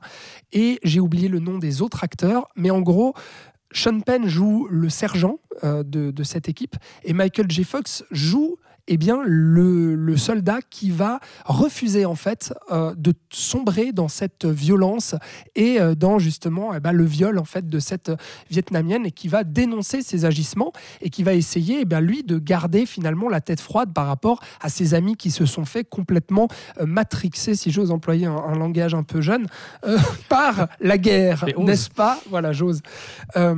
Et le film est vraiment bouleversant parce que il va balancer mais vraiment un boulet de canon au, camp américain et il va pas y aller par quatre chemins. On connaît Brian De Palma aussi par ses fulgurances et son outrance par moments visuels et son côté un peu rentre dedans. Et bah ce film-là c'est ça.